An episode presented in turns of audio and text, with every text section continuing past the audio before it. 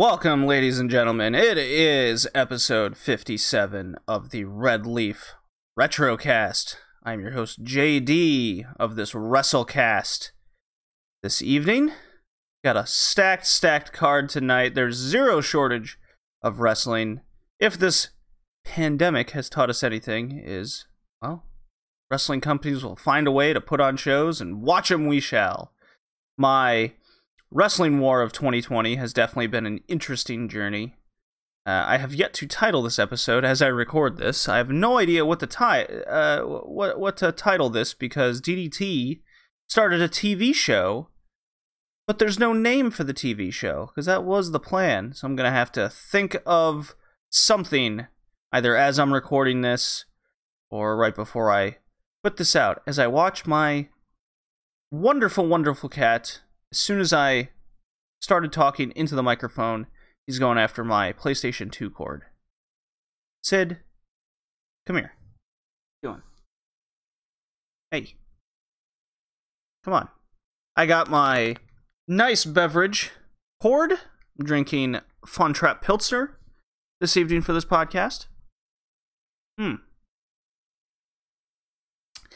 Love Pilsner beers is my favorite kind.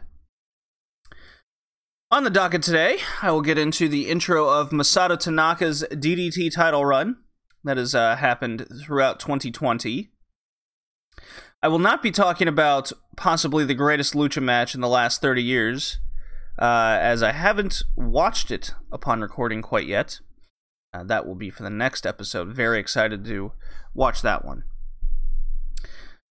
After I get into Masato Tanaka, I'll be followed with my mom and I talking a lot of AEW Dynamite. At least 90 minutes is to be expected as we cover not just three Dynamite episodes, but also a dark episode of sorts. Uh, so that that is a lot as we get go to the we're on the road to double or nothing.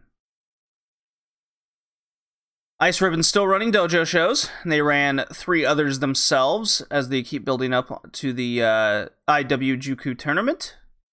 Uh, and then, of course, the two DDT shows that have released, along with, stay tuned, a Dragon Gate King of Gate tournament prediction.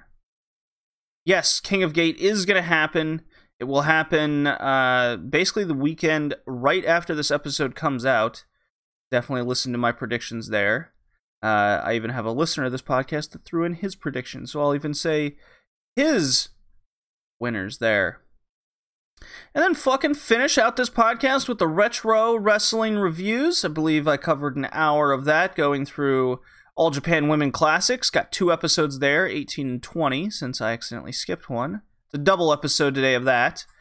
Uh, we're finishing out 1992 New Japan uh, with the matches from their archives on New Japan World.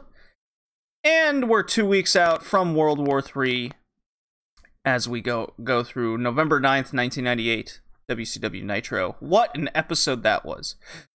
So enjoy, and let's get this thing started. But first, more beer, because I got to. Mm. Hope this sounds okay to you, you audience on the audio end.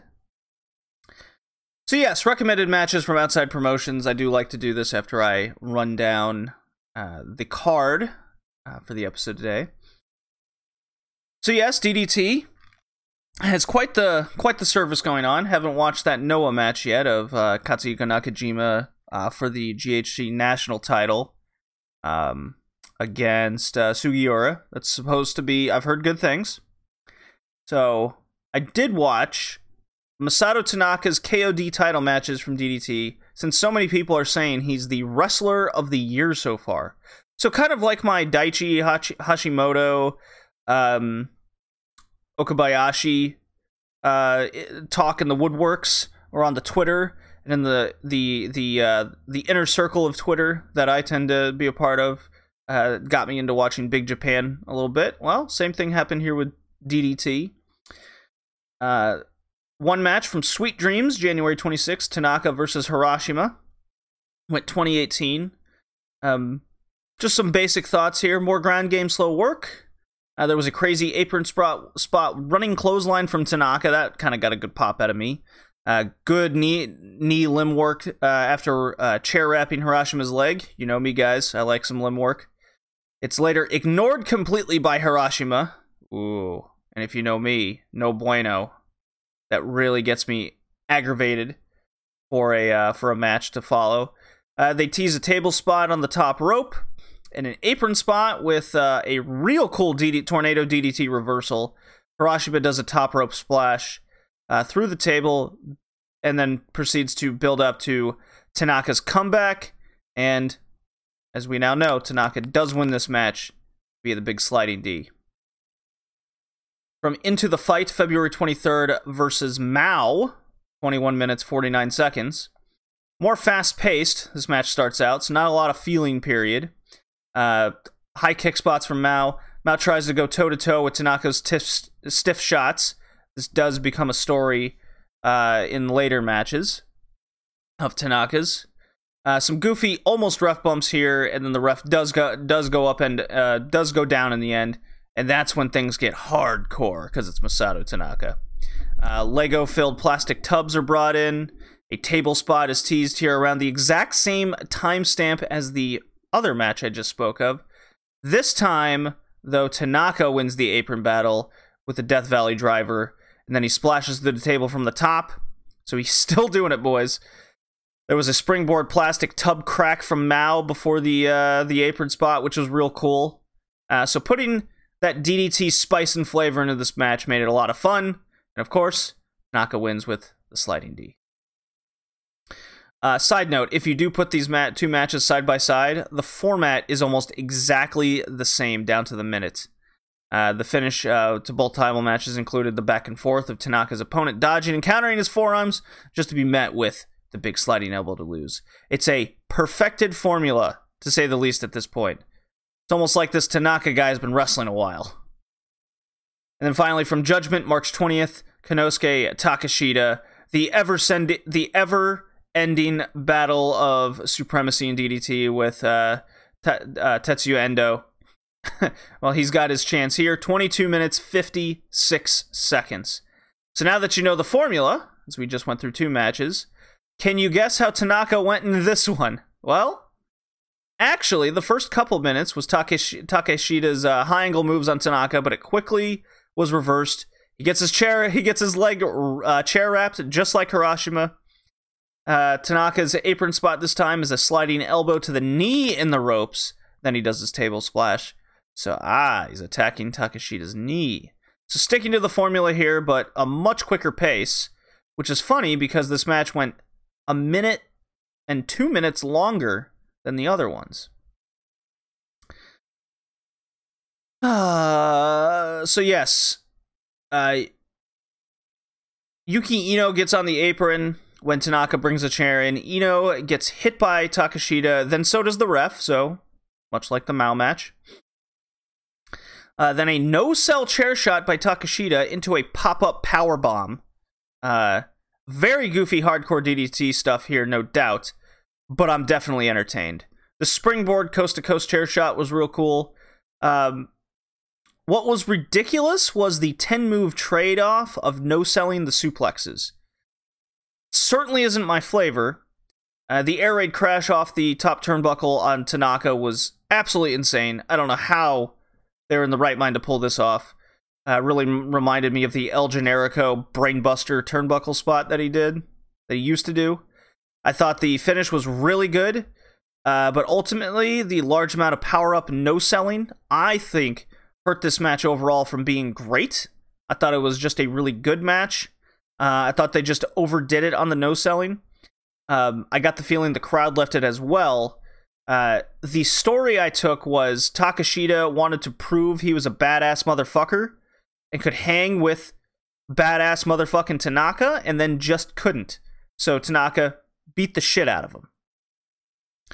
And as I was to find out, as I go to the DDT TV show, that turned out to be quite the continuing story. So yes, uh, three good matches. At minimum, they were good. I think uh, if you go in this as a, uh, if you go into these three matches as a new fan, uh, at worst you'll find the hardcore stuff a bit goofy, uh, and taking the ref. Uh, but overall, very pretty good matches. I, I quite enjoyed it. Masato Tanaka, 47, looks like he's been 100 for 20 years.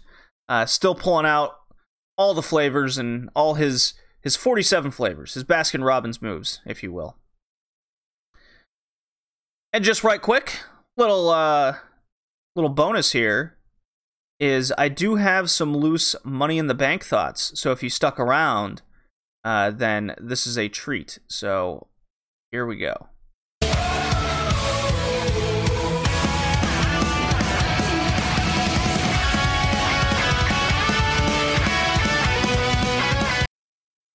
All right, yeah, that was Becky Lynch's music. She announced she's pregnant, and uh, that played into the story. She's going to be gone for a while, so there's a congratulations to be had there.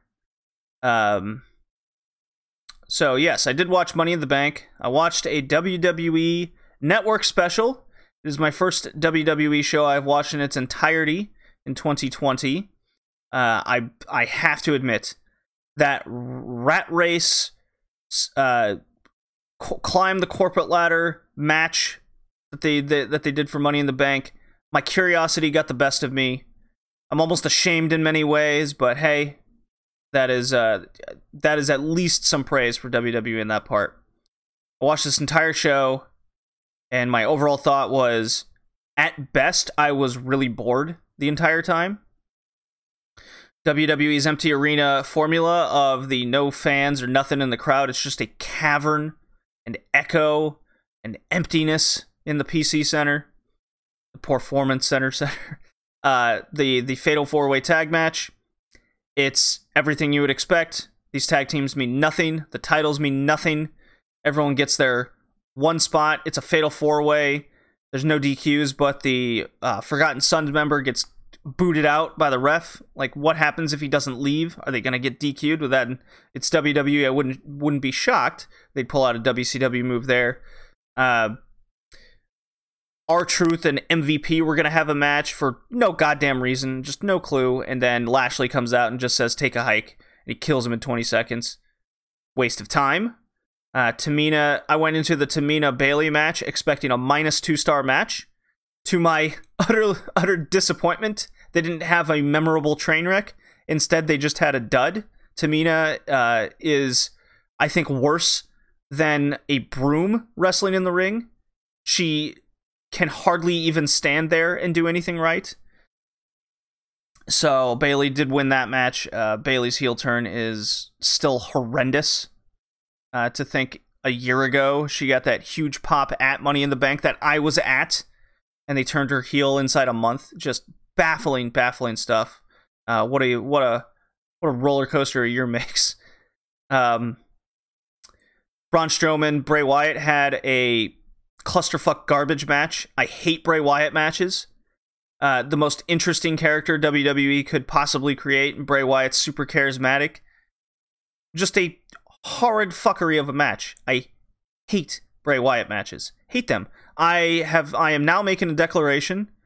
As long as the Fiend character exists, I will no longer watch a Bray Wyatt match. He just finds I know it's booking that has a lot to do with it, but regardless, this is the guy I'm watching wrestle, and this guy watching I'm watching wrestle finds innovative and ridiculous ways to have these interesting characters suck ass.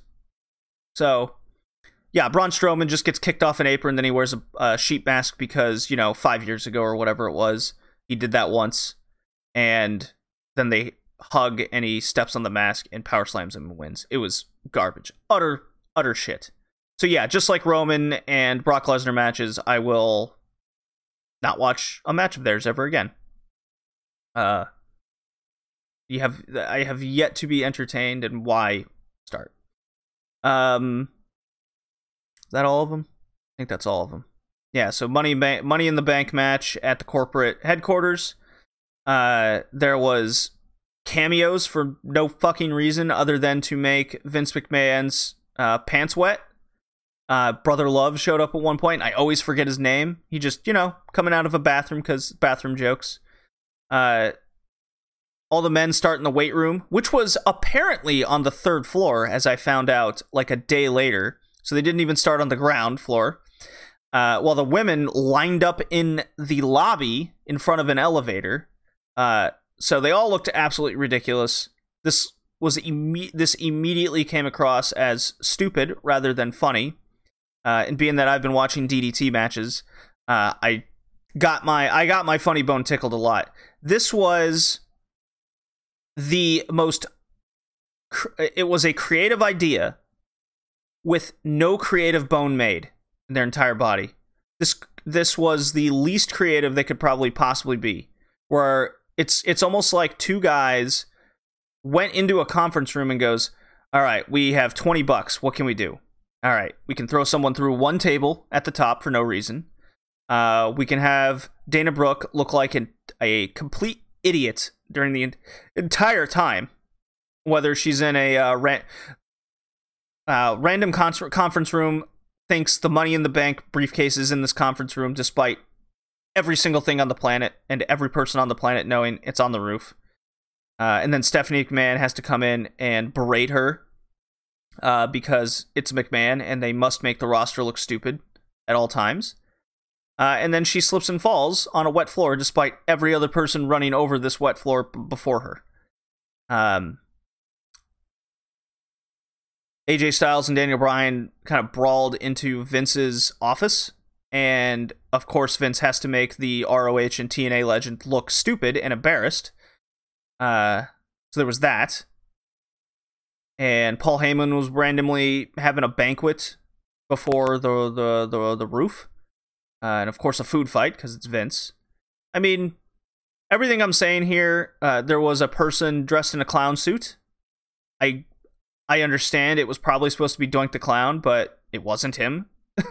it was just some dude with a clown get up on. Uh Yeah.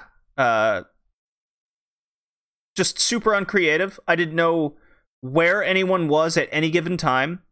For all the best way I described this to myself was if they had the Benny Hill music on. Uh, for all I know, they had two shots on two floors where it showed one time going upstairs, uh, and then going in in and out of random rooms. Because I had no idea what floor that they were on at any given time, how close any two people were, closer than the other. Uh, just could not get invested. the The comedy was not there. Um, no commentary during this match at all. And Asuka got in an elevator, and yet it took her the entire match to get to the roof.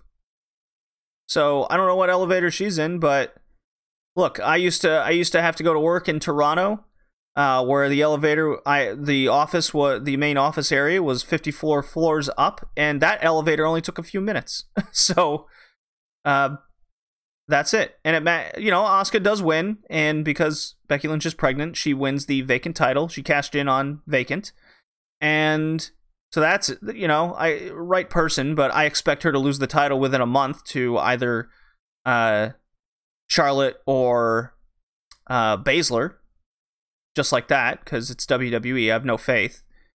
And then Otis won the men's. Uh, with Aleister Black and Rey Mysterio getting thrown off the roof with every promo and every indication that yes, someone will be thrown off the roof. Uh, they came on Raw the very next day, just not a bruise or scratch on their body. They just feel great, totally downplaying getting thrown off a roof. Rey Mysterio even says, "Ah, miraculously, I landed on a second roof," uh, despite camera shots uh, during the match showing a crash pad uh, over and over again, and that's where they landed. But still, even if in kayfabe turns, they said they fell six, seven feet, and yeah, they're totally fine. You know, whatever. And then uh, as AJ Styles and Baron Corbin fight for the briefcase, they drop it, and it lands in Otis's arms. So it was a joke to the end. I can't take it serious. They don't want to make money. Uh, I've totally given up on the Money in the Bank as something credible and the match being credible. Uh, yeah, I have nothing really good to say about Money in the Bank. Um, I hope this is the only show I check out from WWE in the year 2020. Uh, very disappointed. And it had nothing to do with Empty Arena. It was just Uh, everything I would expect from WWE, but now worse because of the empty arena. All right, so let me make my timestamp here. That was a nice little 20 minute intro, uh, 10 minutes of each. And uh, we'll transfer to my mom and I uh, with uh, an estimated 90 minutes uh, expectation of talking about AEW here as we continue on the road to Double or Nothing. Hope you guys enjoy.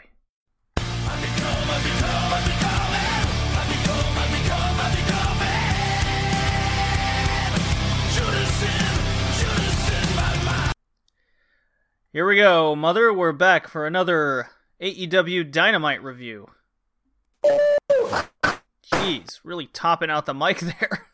Starting hard.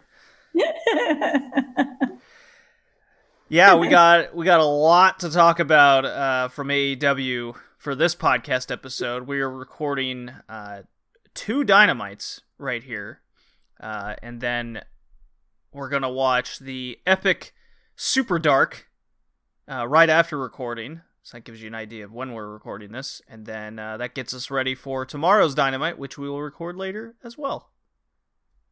Yay! We got a lot, lot to yeah. So, how did you enjoy these two AEW Dynamite shows? I've enjoyed them immensely. Still, still liking. Uh, I'm, I'm liking how they're doing it. Uh, I thought this episode was a lot better than the last one. Um, Talking about May 6th compared to the 29th? Um, or just this set compared to the last set? This set compared to the last set. Okay. I think that the yeah, the the one before the 29th, that was the one that I said that everyone was really tired, that energy was gone. Right. You know, and um it seemed to be uh better. Um on the 29th. It's you know that energy was back.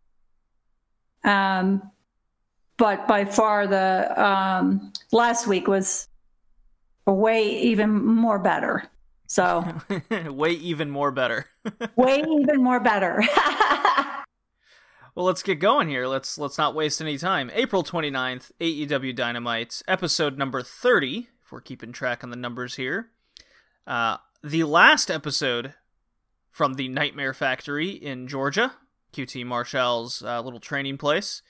Right, it was uh, the last time that they were uh, going to do that. Yeah, kind of their big uh, culmination of all their taped shows that they were doing uh, during this uh, COVID pandemic period, and I really enjoyed the show. This was this was a lot of fun. It was. Um, you're gonna find out who's in the finals of the TNT title turn- tournament.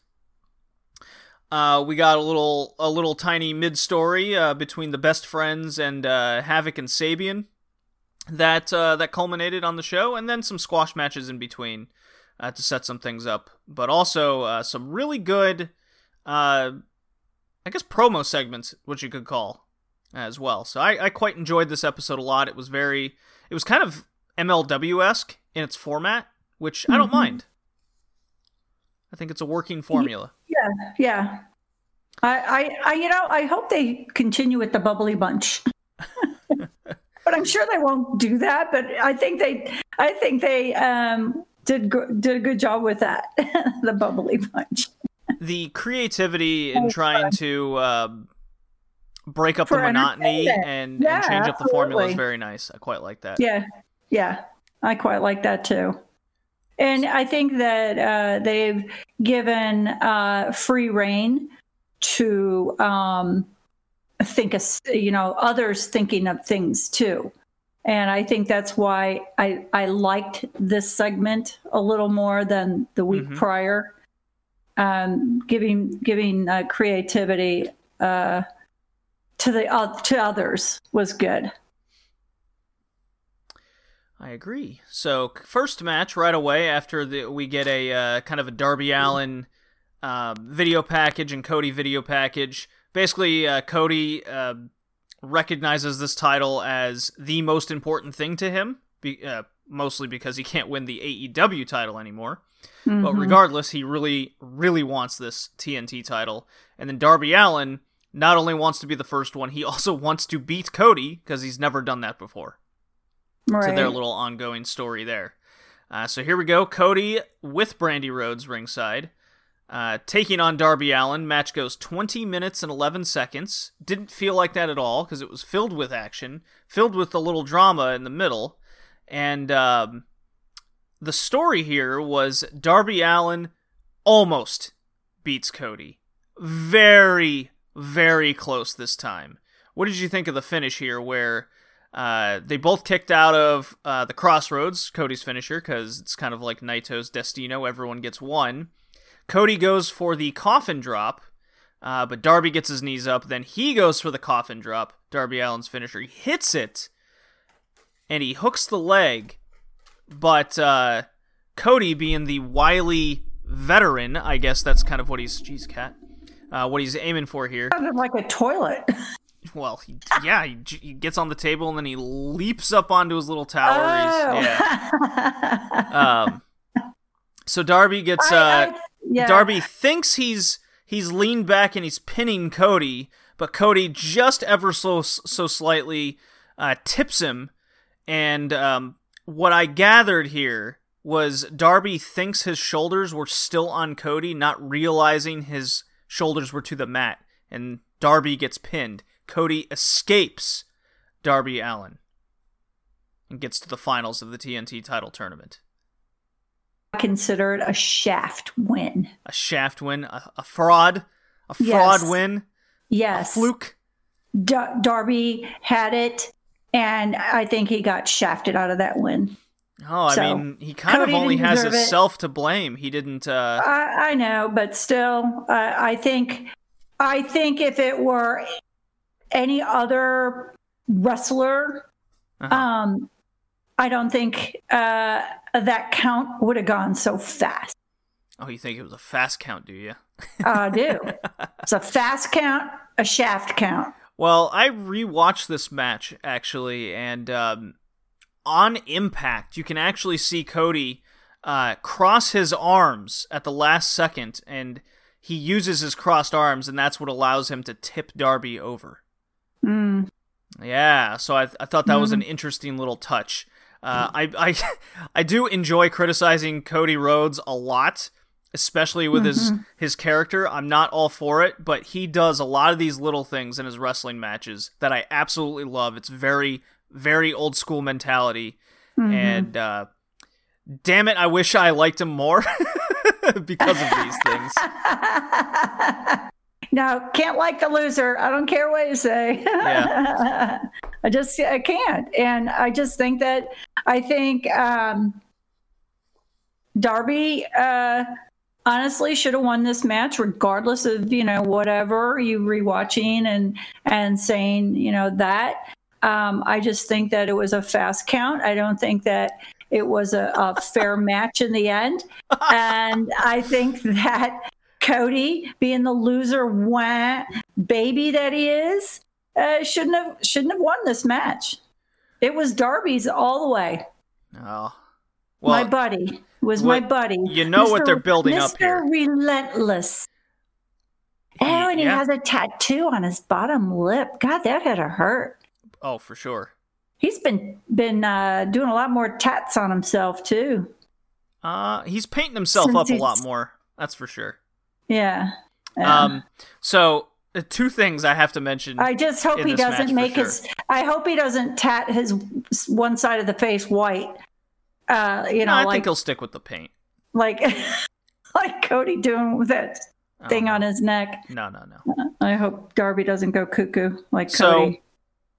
I really, I was really torn if uh, they were going to pull the trigger on Darby now, but what they're going for here, which I really can't wait because what this builds up is a very epic moment of Darby Allin finally beating Cody Rhodes, and that's what's going to elevate him to the top of the top of the mm-hmm. top of the mountain. So Okay. that's going to be monumental, and they this loss only elevates that further and hopefully this this takes place in front of fans because they are going to explode in this moment. So yeah. I'm very much looking forward to that. That day he finally beats him. okay, and I I'll- hope- I'll go with that. I and and uh, my prediction is Cody's gonna go on to win this TNT title, and he's gonna hold on to this fucking thing, and Darby's gonna be the one to beat him for it. Yeah. That's that's oh, so you think Cody's going to beat Archer? yes, and we I will go further into that in a second here Huh. uh, later in this card. The second thing I have to do, I have to say is Brandi Rhodes is hysterical to me now because she always has a role to play in which she either gets hit, nailed, uh, inserted in some way, and I am dubbing this now the Brandi spot as I play this music.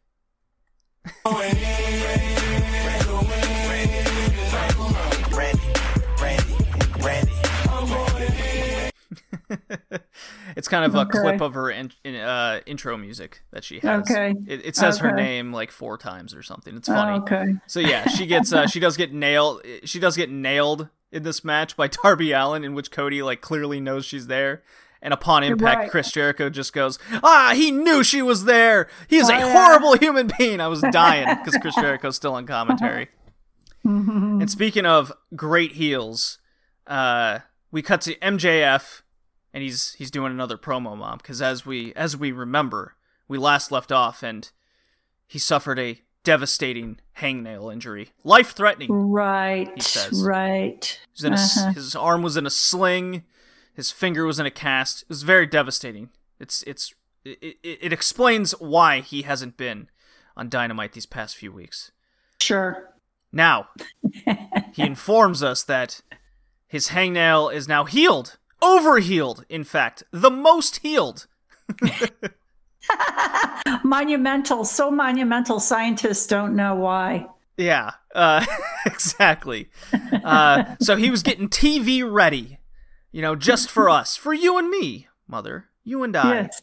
Right. But unfortunately, he cut his neck shaving. Oh, I can't tell you how much I've been there too. It is horrible. All that blood everywhere. Uh, MJF takes off the scarf, reveals a, a huge neck brace. We can only assume that many layers of bandages are holding his neck to his shoulders as we speak. now, the Uh-huh. luckily, we know that when you cut your cut your neck shaving, uh, it does heal pr- uh, pretty fast, maybe a month. Well, it's a good thing he didn't go for the jugular. Well, I mean, we I'm don't sure know. We don't know where he. would have helped him. Look, mom, we don't know where he cut himself. That's that's really none of our business.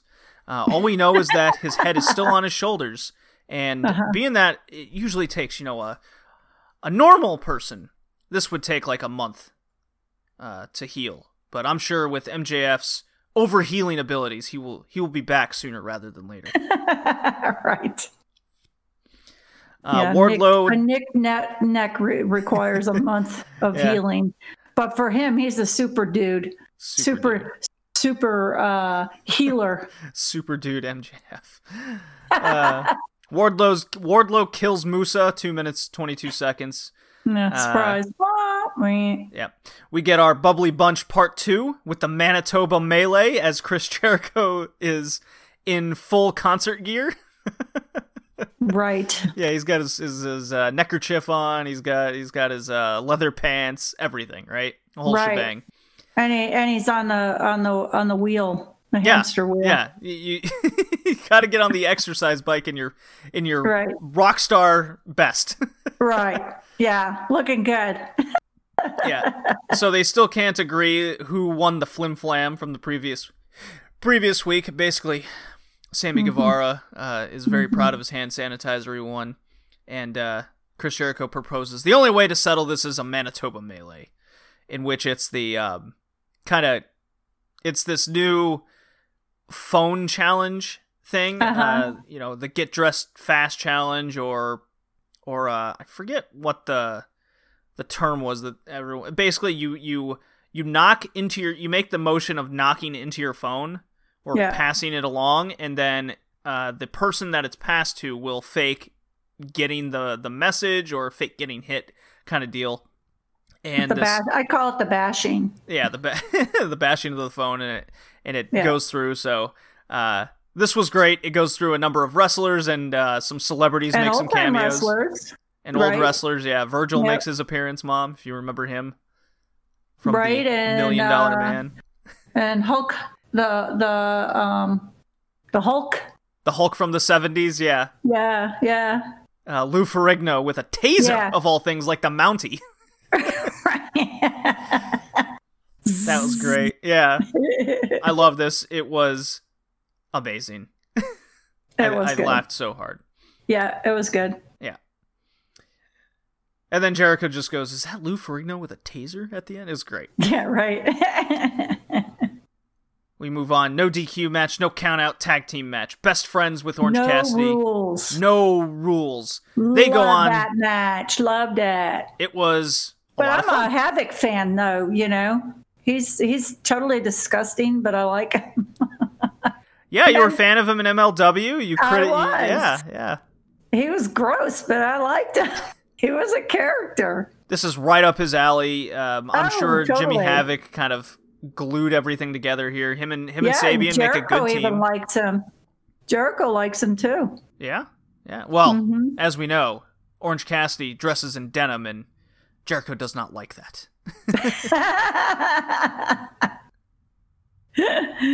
well, and and kind of an odd uh, um, group to be together, but with say you know with Kip Sabian, it just kind of like uh, oil and water there. But I guess it works out. Well, you know, well, mother. Uh, it's funny you mention that. They are actually both British, yes, I got I and know they are that part. and they are friends. They are actual Oh. friends, and they live together. oh, together. okay. Yeah, Even better. I didn't know that. yeah. When uh, Dad and I went to the Stardom show, uh, also Uh-huh. uh, with uh, JPQ from the No Particular Angle podcast, um, when I was in line getting uh, some alcoholic beverages, Jimmy Havoc and Kip Sabian were hanging out behind me, and I was talking to them. So Really? yeah. And you didn't get the autograph? Well, no. Huh. I did buy. I did buy. I did buy them both a beer though. What? Yeah. Whoa, big spender. Wow. so And they and they appreciate it. Thank you, mate. yeah. Oh, it was funny. I went, "Oh my god, it's Jimmy fucking Havoc and Kip." and Havoc laughed at that. He was funny. And Kip's like, "Yeah, of course. At least he recognized me." so That's funny. okay. I can't tell you how much I loved this Britt Baker segment in her dentist office. Uh huh. It was fan fucking tastic. Chicken uh no, not chicken. Um like overconfident I'm better than you Britt Baker, but that smug like mean girl from high school attitude is the best. She comes across as such a believable uh pompous person. Know what I mean? Yep. Yeah. So oh yeah, totally. yeah, Britt Baker's I- like, I- look at yeah. me, I'm a dentist. Look how great I am. Uh, Right, She's got I- I pictures of it- herself I think everywhere. it works way better for her. Oh yeah, oh yeah, You know, I I think it's a perfect, uh, perfect role for her. It fits her. Yeah. It's absolutely great. Now she's got her own personal uh, makeup artist, which is uh, she keeps calling her Reba, but it's Right. um, it's Rebel. so she's calling her. I think she's calling her by a wrong name all the time, and uh, even says Reba, and it, it did say Reba in the um tagline when she was introduced. So she's doing like an interview, right? Yeah. and she's like not all about it. She's supposed to say like Britt Baker is really giving me a good opportunity here, but she has no inflection in her voice. And then you and then you see in the background Brit, Britt Baker peeks her head around the corner, like uh huh. she's not saying that right. So she calls her into the office, and it's great. It does that. It does that whole. She's behind the door. The camera is on them. You can hear them, but they're they're muffled a bit, and it's. Come on, you got to do it like we talked about. Oh, come, this is a great opportunity for you. I'm really allowing you to be under me properly, kind of deal. Do it right. And then and then it cuts back to Reba, and she's going, "I love Britt Baker. She's the best. Total 180 on the tune." Uh huh. She just comes off as totally fake as well. the fake smile Oh, yeah. and everything. It was great. and then we're back into um Brit's, I guess, main dental chair area, and she goes, Okay, now rules to being a role model. Uh rule one is not everyone can be a role model. so just get that out of your head. Uh, also, no glasses wearers. You have to be a you have to be a doctor in order to wear glasses.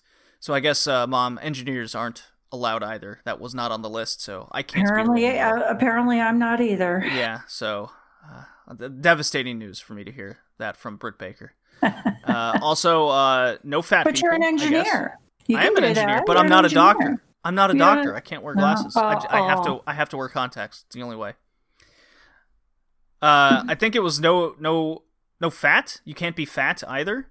Um, Right. Which it cuts to a picture of Tony Schiavone, and his gut is uh, way out, and uh, she goes, "You have to use Photoshop," and it photoshops the the gut down. Right. And, and then also no snaggletooths.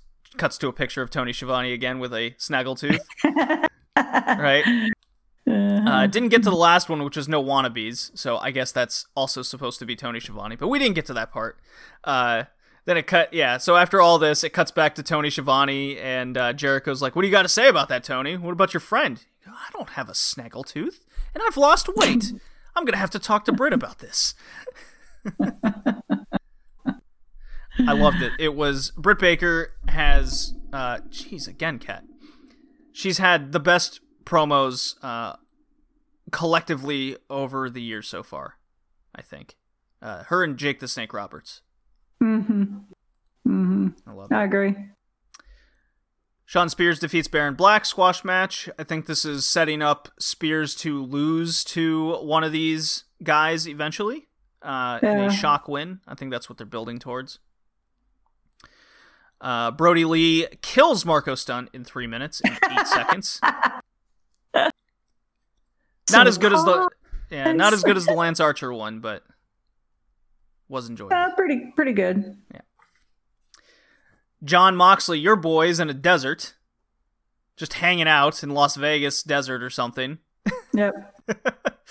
he's he's going on. He's uh he's talking about loading up the truck with uh, Metallica CDs. He's gonna he's gonna be at Dynamite next week.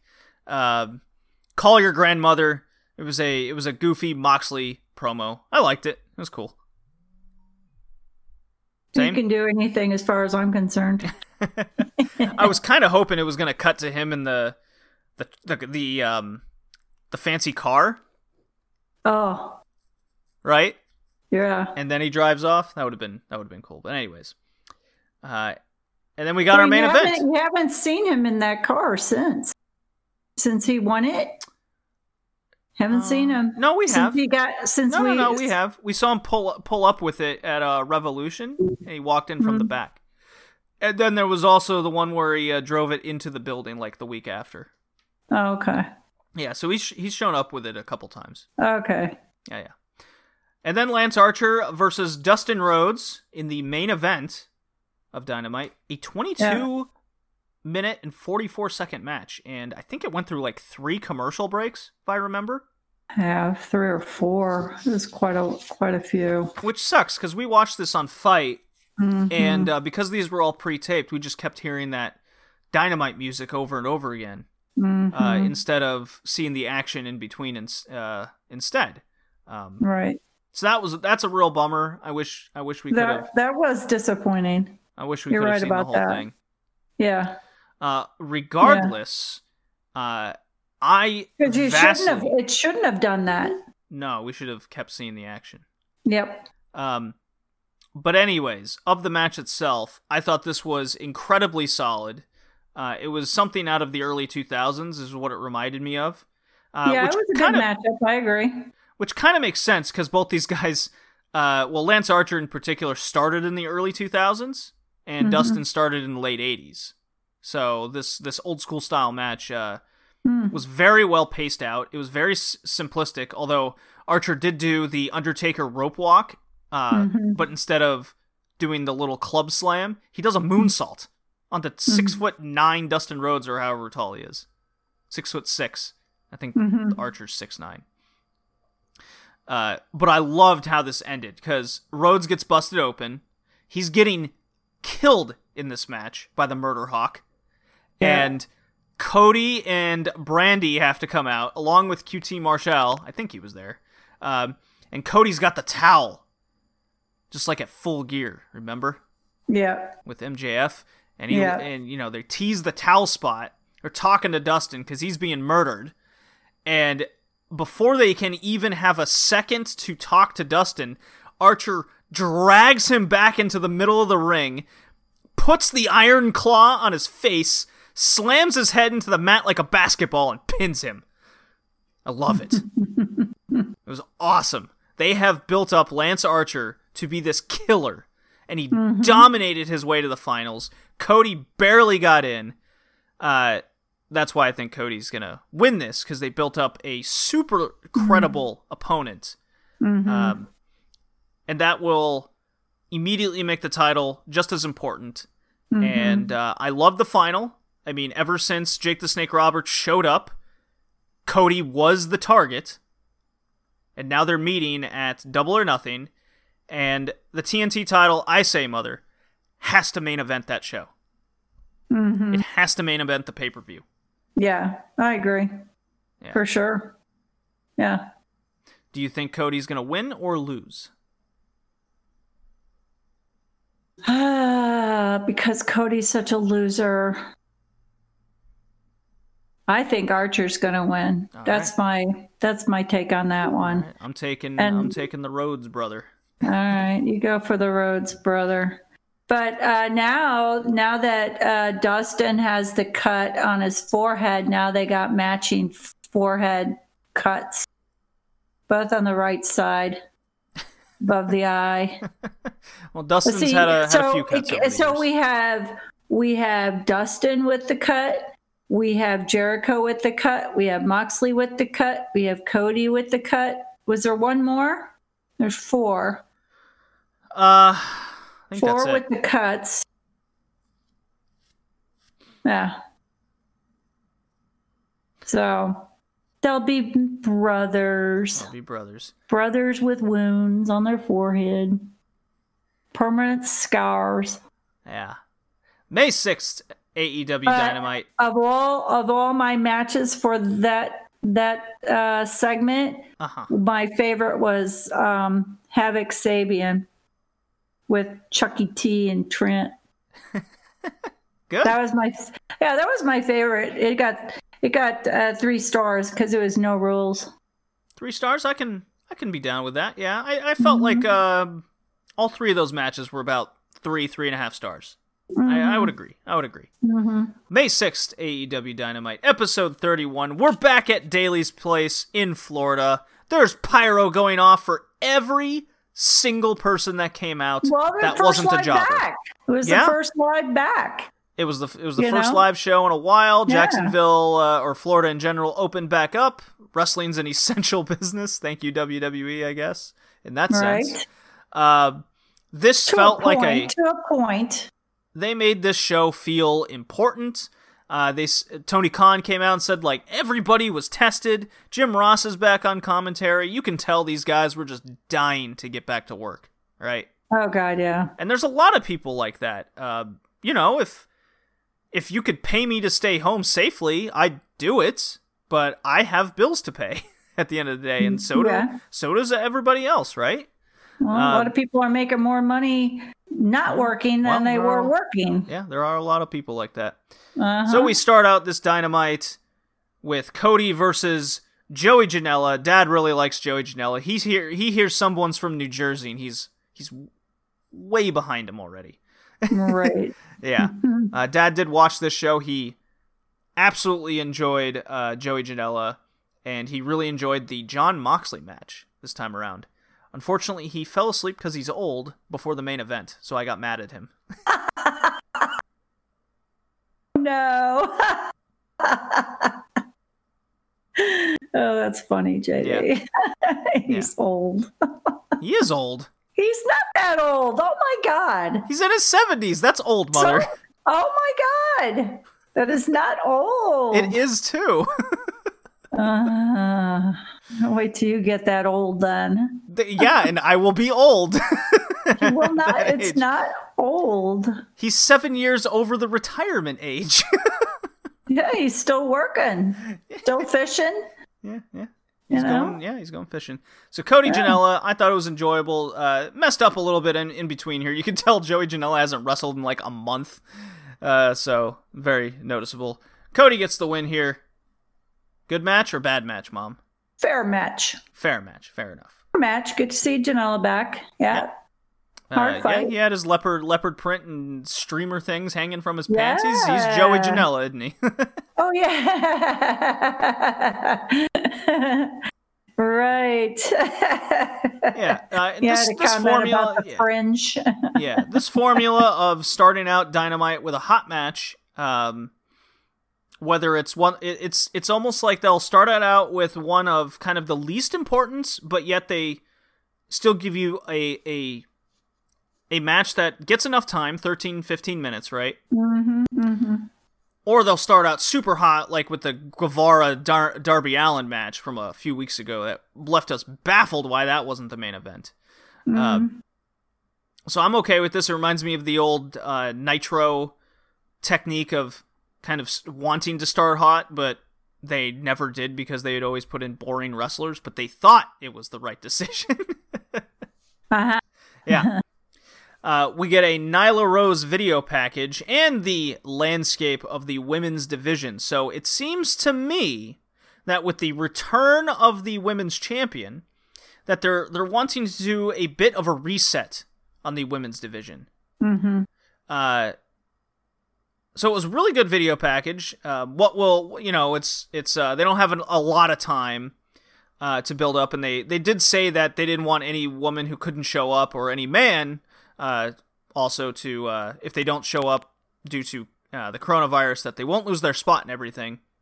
But they're kind of they're still kind of treating the ones that did show up as a thank you Yeah. uh, with giving them a match for next week uh, with a fatal four way. So that would be Shida, Britt Baker, uh, Statlander, who whom we haven't seen actually, but um, so she, they made sure she didn't lose her spot, and Penelope Ford. Mhm. So that's really cool. They'll- They're doing a four way, and uh, this is Nyla Rose. Uh, Tony Schiavone interviews her, says the video was uh, was cute, but she's the real dominant force. Uh, now you go do your job, Tony, and I'll do mine. Mm, yeah. and then she kills, and I use this amazingly, kills Kenzie Paige, 18 year old Kenzie Paige. wasn't even a match. It was just a, it was just a beast throwdown. It was a I slaughter. She Yeah. powerbombed the shit out of Kenzie Paige. Yeah. She Poor girl. Kenzie had to turn the page on her life for a second. It was it was amazing. uh, Beast Bomb gets the pin. Uh, all the women do their uh, do dirty looks at Nyla Rose, but of course Britt Baker does a a face she can only do. It's like half eye closed, the other's rolling. It's great. Uh, Jon Moxley defeats Frankie Kazarian in 16 and a half minutes. Adored this match. It was a long ass match. I adored this. It was so solid. It it was mm-hmm, like mm-hmm. Kazarian from 15 years ago in TNA. I loved it. Hmm. Hmm.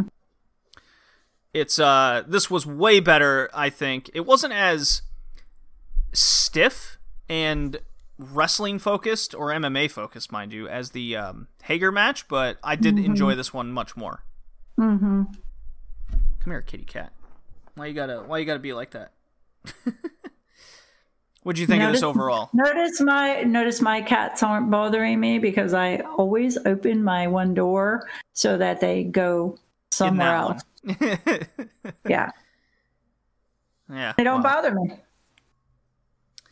Uh, so did you? What did you think of Frankie Kazarian in a singles match here? Um, when did I see him before? Well, you've seen him with SCU in the uh, tag title tournament with Scorpio Sky. Uh, uh, well, I've slept since then, oh, okay. But it had been a while since I'd seen him. Yes, That's why I don't. yeah. I didn't don't remember him. Well, he's got Uh, hair now too. Oh, is that my my uh, other reason why I don't recognize him? It's possible. I mean, he does look a bit different. Yeah. Okay. But I I just thought it was a, a really long match. I'm not sure that it needed to be that long. Um, I did like it, but I just thought it was a long ass match. Yeah, maybe shave a minute off it, but Minute. Uh, yeah, that would make it 15. uh, Good. So I'm very curious of your of your opinion on this. What what what happened after the match was the Dark Order hits the ring and beats the shit out of Jon Moxley, including uh, Preston Vance or Dark Order Minion Ten. The big the the big jacked oh, Dark Order we know guy. who no, number 10 is? It's Preston Vance. Yeah, he's um Preston Vance. he's from uh, QT Marshall's school, but Oh. he's joined the Dark Order. He's that football guy that we saw in the promo. Oh, okay. Yeah. Uh-huh. You know, it's uh, I'm a disheveled ex football player and I'm joining the Dark Order. yeah. Huh. So Dark Order beats the hell out of Moxley and once he's down and out, Dar- Darth Vader Brodie comes out cuz all his minions did the work for him and then he uh looks at Big Platinum over there cuz that's what Moxley calls the title, Big Platinum, love it. Mm-hmm. Uh, he's like, "You have something I want."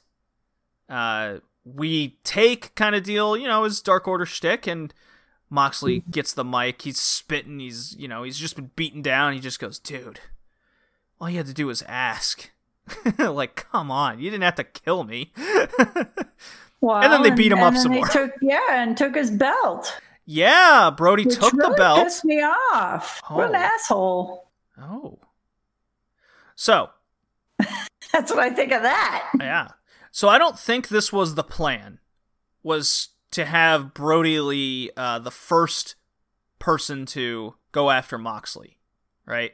Mm-hmm. Well, I mean, I guess technically Hager was, but um, the, I okay, the second person, right? I thought they were gonna build. I thought they were gonna build to Brodie more, but I think with the coronavirus hitting that, and uh, with Double or Nothing, uh, the highlight of the TNT title, uh, Brodie Lee, I think is a is a is a good guy to fill fill in the void and make something important. What do you what do you think over Brodie Lee being going after Moxley here and being the uh, uh well, I guess uh number one contender now. Uh, De well, facto. De I- I facto don't- contender. I just hope he doesn't doesn't take the title away from Moxley. I think it's too soon. I'm I'm and I don't like Brodie Lee at all. There's ju- I and I've never liked him. There's something about him I just don't like. Well, I mean, you wanted him to make more of an impact and and seem more important and kind of deal, and here you go. Yeah, but He's taking a Um, stand. He's I don't care. I'm still not feeling it. I'm not feeling what he's supposed to be. Not feeling it. Well, I've seen I've seen the um, top five rankings. You know, you have Mhm. Moxley, the champion. Then you got uh, Cody Archer, and who was number three? Omega, and then it's Brodie Lee in the four spot, right? Yeah. Well, we know Archer and Cody are going for the TNT title, right? Mhm, So mhm. they're busy. Omega is the tag champion. He's busy with the whole inner circle thing. So Mhm. who does that technically leave as the number one contender? Brodie Lee. What does he do? he Uh. recognizes here's my opportunity. All the guys above me yeah. are They're busy. occupied. So Right. here's my chance to kind of skip the line, prove to my minions I am a big deal. I we are important. Here we go. Uh-huh. I, I I I am very okay with this. I it does get, I get, I get it. Okay, you Yeah. you got me on that. So I still don't like it. I, think don't him- want, I don't want Moxley to lose the title yet. I don't think no, I don't think he's going to lose. I, I think what's going to happen is Brodie's going to lose and uh, he's gonna go full on uh, you know, it's not my fault, it's yours situation. Uh huh. And that's gonna uh, build more character and we're gonna get more uh, Dark Order building and um, all of his uh, people and I really Okay. see I really see the Dark Order taking the tag titles off of Omega and uh, Hangman in the end. Yeah. And this this could Yeah, be the, the step to that. Yeah. And uh, where's Hangman been? Uh, he's living in the woods getting drunk. Oh, is that the deal? Yeah, that's Okay. his story. Okay. Where is he? In Arkansas? Virginia? oh, Virginia. Close enough. Did near, near, near, near, near, near, near. I think he still lives there. Anyways, Okay. uh, Brandi Rhodes cuts a promo in a room in her nefarious way she does things.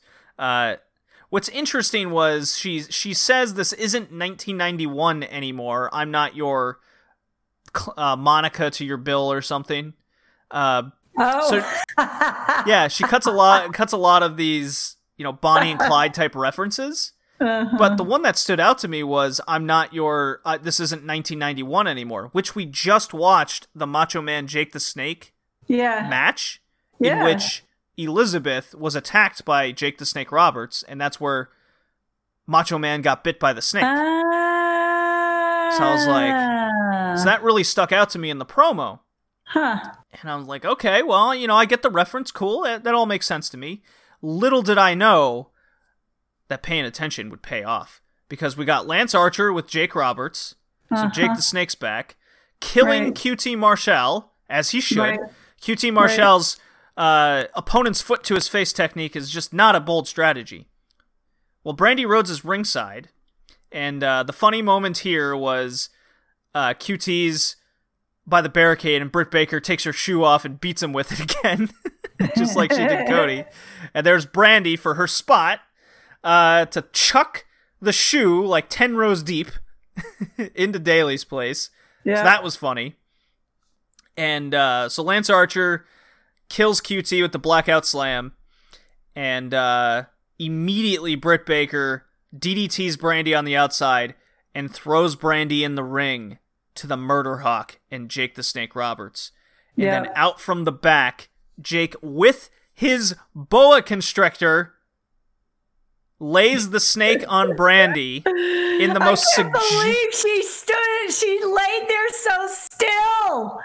Oh my God, that was awesome of her. That was amazing. Brandi, Brandi. I don't know if I could have done that. I don't know if I could have been still for for a snake to be crawling on me. I don't know.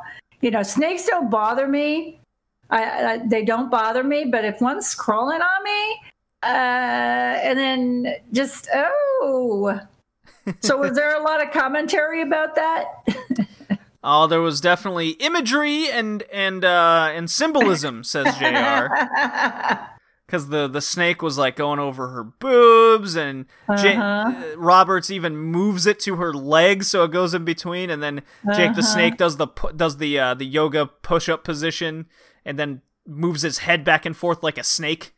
yeah. So there's your there's your symbol symbolism, and um, funny enough, I was like, that's gonna get people very uncomfortable and mad in 2020, and the Did it? initial reaction on Twitter was that was awesome. Like everyone got it, everyone understood it, right? Uh huh. Uh-huh. Like that asshole, that's that that snake, right? yeah. and uh, it wasn't until like a day or two later where you know it went around to all the people that don't watch AEW, and then they're like, "Ah, Uh-huh. I'm disgusted. How could they?" Oh, Well, it's. TV. It's TV 14. It's not PG, so grow up, Yeah. right? Grow a pair, Grow a pair. Exactly. Bunch of flowers. A Bunch of flowers. Snowflakes is the uh, term. I, is that Oh. still the term? I don't know. I don't know. I, I don't say flowers. Taz, I'm, Taz, I'm and a yeah, 70s girl. you're a 70s girl, groovy. exactly. Yeah. Taz interviews Darby Allin, I guess, in a in a cage. and uh Darby's not talking to Taz, and Taz says, Darby, you've made a lot of mistakes. You pinned yourself last week. and Darby just gives him the dirtiest look. He's like, Don't bring it up. and Taz is like, Dude, I can help. And Darby just walks away, and Taz gives him that breathes in real heavy. He's like, I'm gonna get to this kid. so if we can mm-hmm. get Taz helping out Darby with then Cody with Arn Anderson, his little his little coach next to him, this is building up so well. This is a long term story. It's in the background of the stories in front of our face. Uh, the big story for Darby is Cody and staying relevant in uh and Cody's going for the title, the TNT title. So excellent. Perfect. Perfect. Speaking of perfect, the Falls Count to Anywhere Tag Team Street Fight.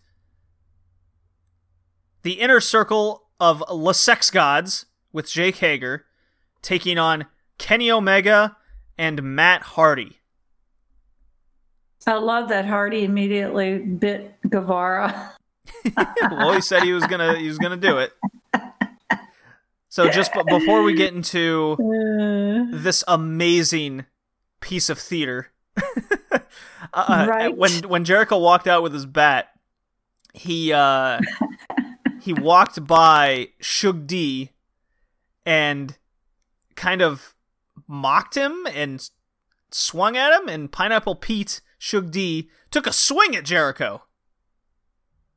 Jericho was aghast of this action, and uh, right before the match started, Tony Schiavone, no, Jr. or Excalibur, one of those two, uh, says, "And next week we're gonna have Chris Jericho versus Pineapple Pete," and Tony Schiavone just goes, "Get out of here!" like he's so excited. So I'm very excited. And if you uh, if you watch the the Road to uh, Double or Nothing, uh, Shug D had a real nice segment on there, just a couple minutes of him describing you know what it's like to be on the Indies and uh, how long he's been doing it in England and the uh, the state of the industry. All his friends are getting signed left and right except him. And all it took was Jericho mocking him on commentary to finally get his uh, his name out there and him getting this match against him just he's just like i'll see you next week. It was good. Yeah. it was good stuff. Uh huh. all right mom take us through what you loved about because there's so many there's a billion things that happen here. And i'll just i'll just say my favorite spots and and how it ended what were what did you think of the match? What were your favorite things that happened? What did you think of the finish and how it ended? I can't tell you any of it. what do you mean you can't tell me any of it? Did you, you i know you watched it. I watched it, but um, I I stopped writing after after Hardy bit Guevara because I really liked the match. I mean, there was everything everything that you'd want to see in a match, and I just liked the whole match. It got four stars for me. Excellent. You know so of all the matches that was my favorite.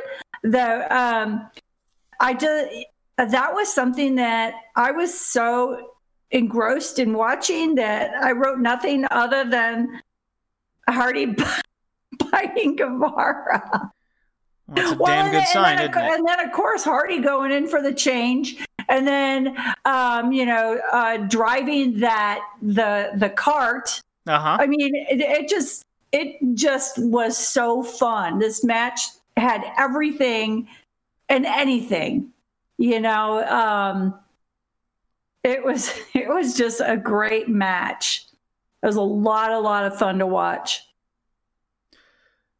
So it starts in the ring, and uh, Jericho and Hardy uh, fight to the back. Uh, broken Matt Hardy is how he comes out, and um when Hardy reemerges from the back that he was beaten out of, he comes out as uh, uh, Matt Hardy of old from the early 2000s, and he's doing uh, uh, ladder spots, and he jumps off the ladder through the table and everything, and then it uh, it ends up going to the back, so they have a uh, street fight in the back, and that's where it comes across as uh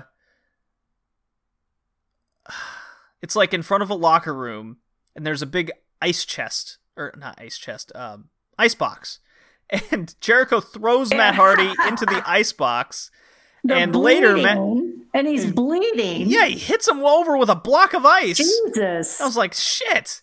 Uh, so Matt Hardy's thrown in the ice box. So Kenny Omega then has to take on basically Hager, Guevara, and Jericho, three on one.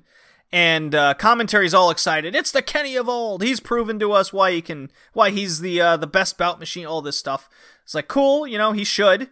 He's a. If you want to make him a main eventer, he should be able to at least defend himself for a period of time. Uh, uh, what was really funny is Sammy Guevara throws Kenny Omega into an ATM machine, and money pops out, and Sammy goes, "Hey, money!" He flit, he shows it to everybody, and then puts it in his pants, like it's a like it's something out of Streets of Rage. It was super Right. funny. Uh, Hardy Wonder if we had to give emerges. it back. Uh, no, that's his money. You kidding me? You found finders keepers. Uh-huh. Hardy emerges from the icebox, and now he's Damascus, and he's talking he's talking in his uh, his broken way. He goes, "You must document these events." As he gets into a golf cart, Omega hops in. they run Jericho over, and then the best moment happens. The golf cart starts heading towards Sammy Guevara, and it's like something out of Wile E. Coyote with a boulder chasing him down uh, that the Roadrunner did, right? Right.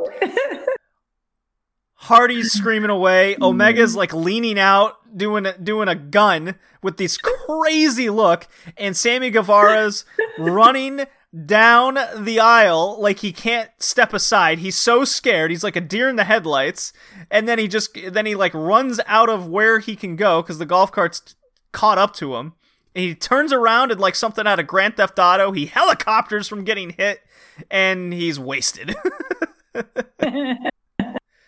it was the best. well, and and you know Hardy had to have his uh, change of clothes too. Yeah, I mentioned that. Yeah, Oh, you did. yeah, yeah. Yeah. Yeah. Oh, it was That so was good. It, it's it's uh it's my it's my um kind of like uh, Cody punching the glass to uh to Jericho last year right before Full Gear. Mhm. Uh, right now, this is my moment of 2020 uh, for Oh AEW. yeah, no that that The was golf cart that hit. was yeah that was. that and they was did this live, like Right. one shot, bang, Yeah. they got it. Uh, Yeah. Absolutely crazy. Sammy's a Sammy's a psycho taking Yeah. a hit like that. Yeah. Uh, Omega gets on a scissors lift and he does a moonsault from the top, which everyone caught him. That was crazy. And then, that uh, was oh my god. yeah, and then that was the cue for Proud and Powerful to make their big return to AEW and uh, Inner Circle, gang warfare. They take advantage, beat the hell out of out of uh, Hardy, throw him through a table, uh, and then they uh, pin Omega. They all they all stand in front of um, like an entryway onto the football field of the, of the where the Jaguars play. You see Inner Circle on the big bo- billboard, and they're all giving the middle finger. Right. Uh, I love it. It's like NWO is back on night on uh, TNT. It's amazing. I can't wait for. Uh, I can't wait for the inner circle to get their comeuppance. Uh, it's it's super fun. They're they're uh, they're dicks. I can't wait for these dick heels to to get theirs. La sex gods and all. So Good- I good have times. yeah yeah I have uh, I have that match as my number three AEW match of the year so far. That oh was yeah, for sure. nonstop fun. I don't think it's better than the tag match uh, from Revolution. I don't think it's better than Omega Pac. But it was just so- it was just so wacky and fun, uh, and engaging, and it had Yeah, everything you could ever sure. want. Yep. I loved it. Yep. So I agree. who's your who's your wrestler of the two weeks? my my wrestler of the two weeks. So, Yeah. um, and I'll ask you again uh, for the next Dynamite that we'll record for this cast, and uh, including Dark that we'll cover as well. my uh, wrestler for the two weeks.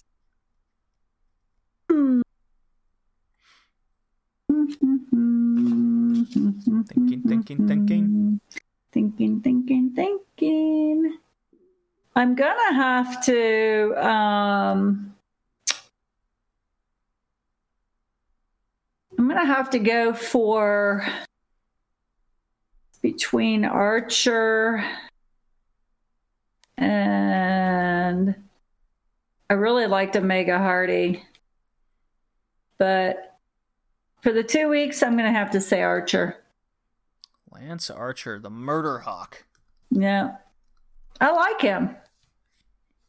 He's scary. What's funny is uh, I do my top 15 rankings every two weeks of the Yeah. wrestlers, and I currently have Archer at number two. Huh? Uh, Huh. A DDT wrestler uh, is Huh. number one right now, but that's okay. Well, he hasn't been on my list yet, so Has not. We'll watch DDT eventually. They just started a TV show every Saturday, so we might have to Hmm. check that out hmm. one of these days. Mm-hmm. Yes. hmm All right, Mom.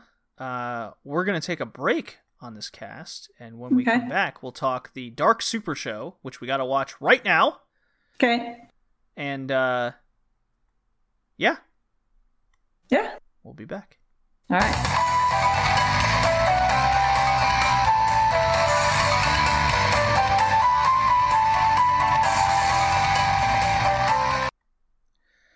Mom, we're back. We are back. Another night of dynamite in in the books. Dynamite. But first, we have to talk about But that first. AEW Super Dark show we watched. Okay. Uh, so this is going to be rapid fire. We're going to see how much you retained in your memory banks. Oh, ready? no, that's really bad. That's really mean. I've Nah, slept since fun. then. Nah, I've slept two whole Oh my- nights since then. That's asking oh my too much. God. JD, I know you, had bourbon, me so I- you don't you remember. told me I didn't have to take notes.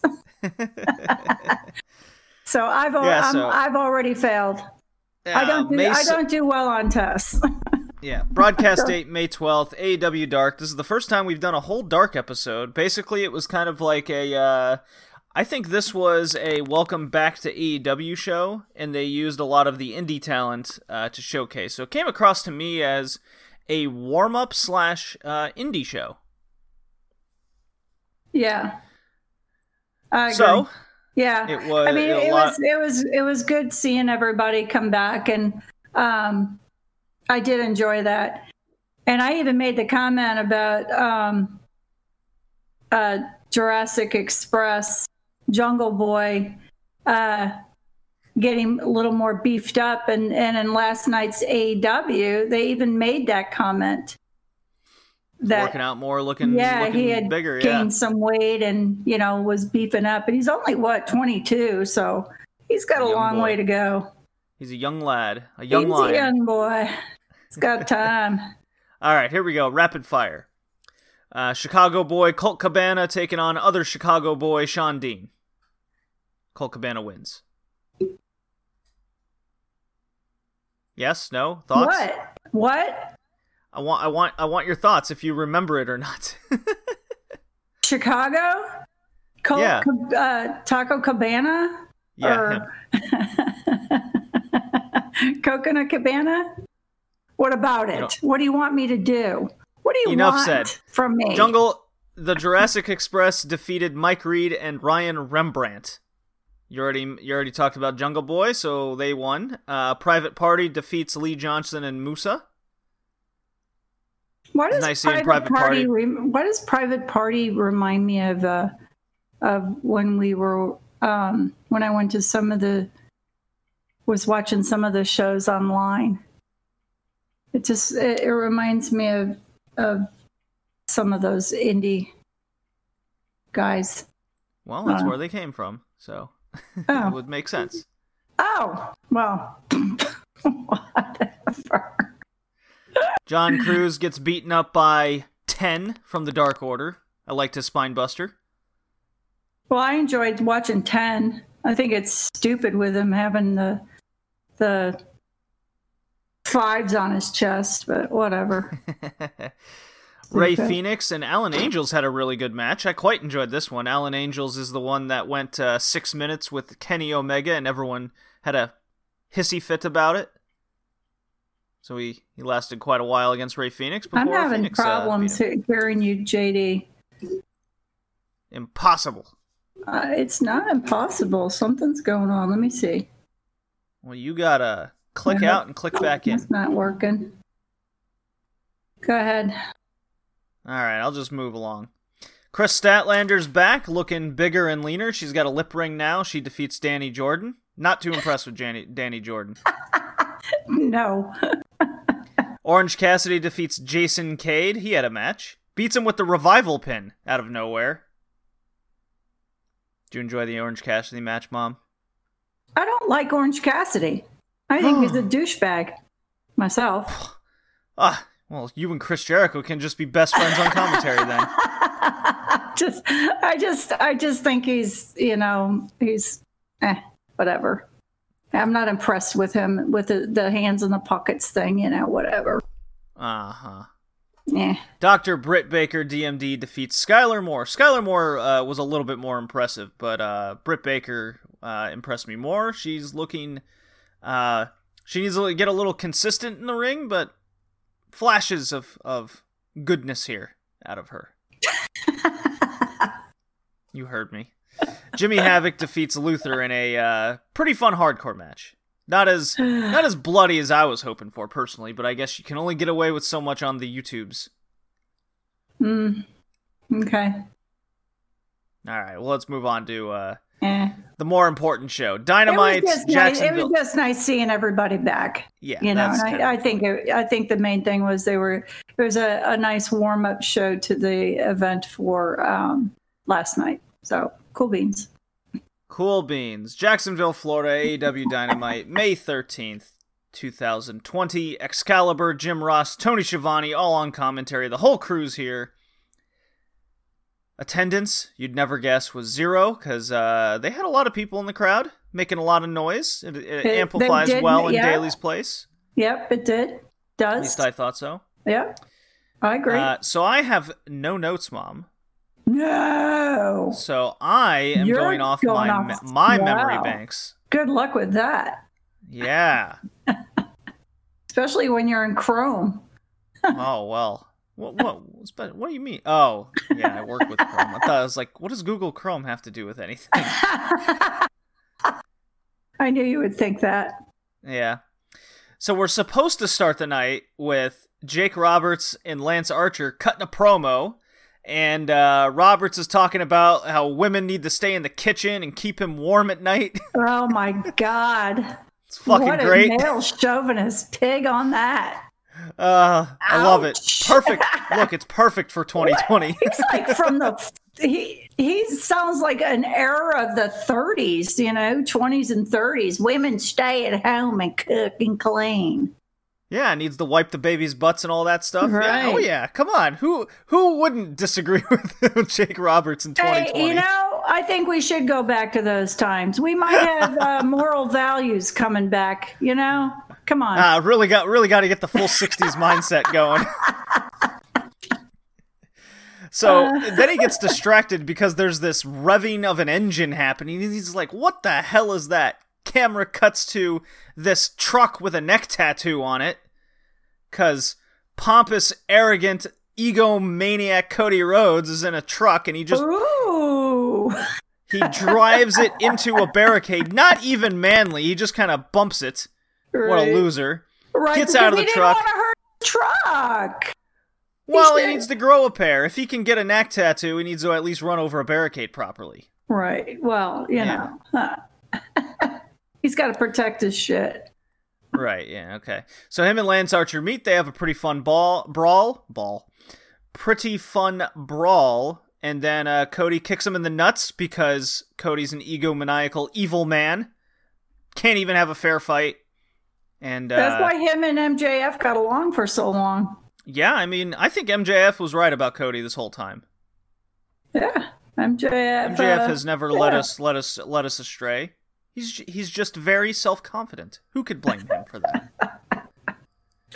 I don't know. When you have a nick necked, a ni- nicked neck, and you cry like a little baby, I got a problem with that.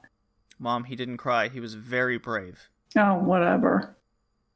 He made an issue about it, so he's a crybaby. This TNT title has to main event Double or Nothing. Oh my god! And if frickin' Cody wins, I am just going to be beside myself. Eh, well, but I did, I did like, I did like Cody grabbing the braids from Archer. Oh, and choking him out with it. That yeah, was that was good. Ah, so there was something you complimented Cody on. I did like that because you know I want to know if those braids can can come off or not. So we get our first match. Best friends with Orange Cassidy. They defeated Luchasaurus and Jungle Boy with Marco Stunt ringside. Uh, pretty uh, pretty crazy match. Um, two fan favorite teams facing off against each other. What happened at the end was was where it got just wild because uh, let's see if I can remember all I, this. I was disappointed that um, because I honestly thought Jurassic Jurassic uh, Express with Luchasaurus and um, against Best Friends. I think that that that was it was a good match.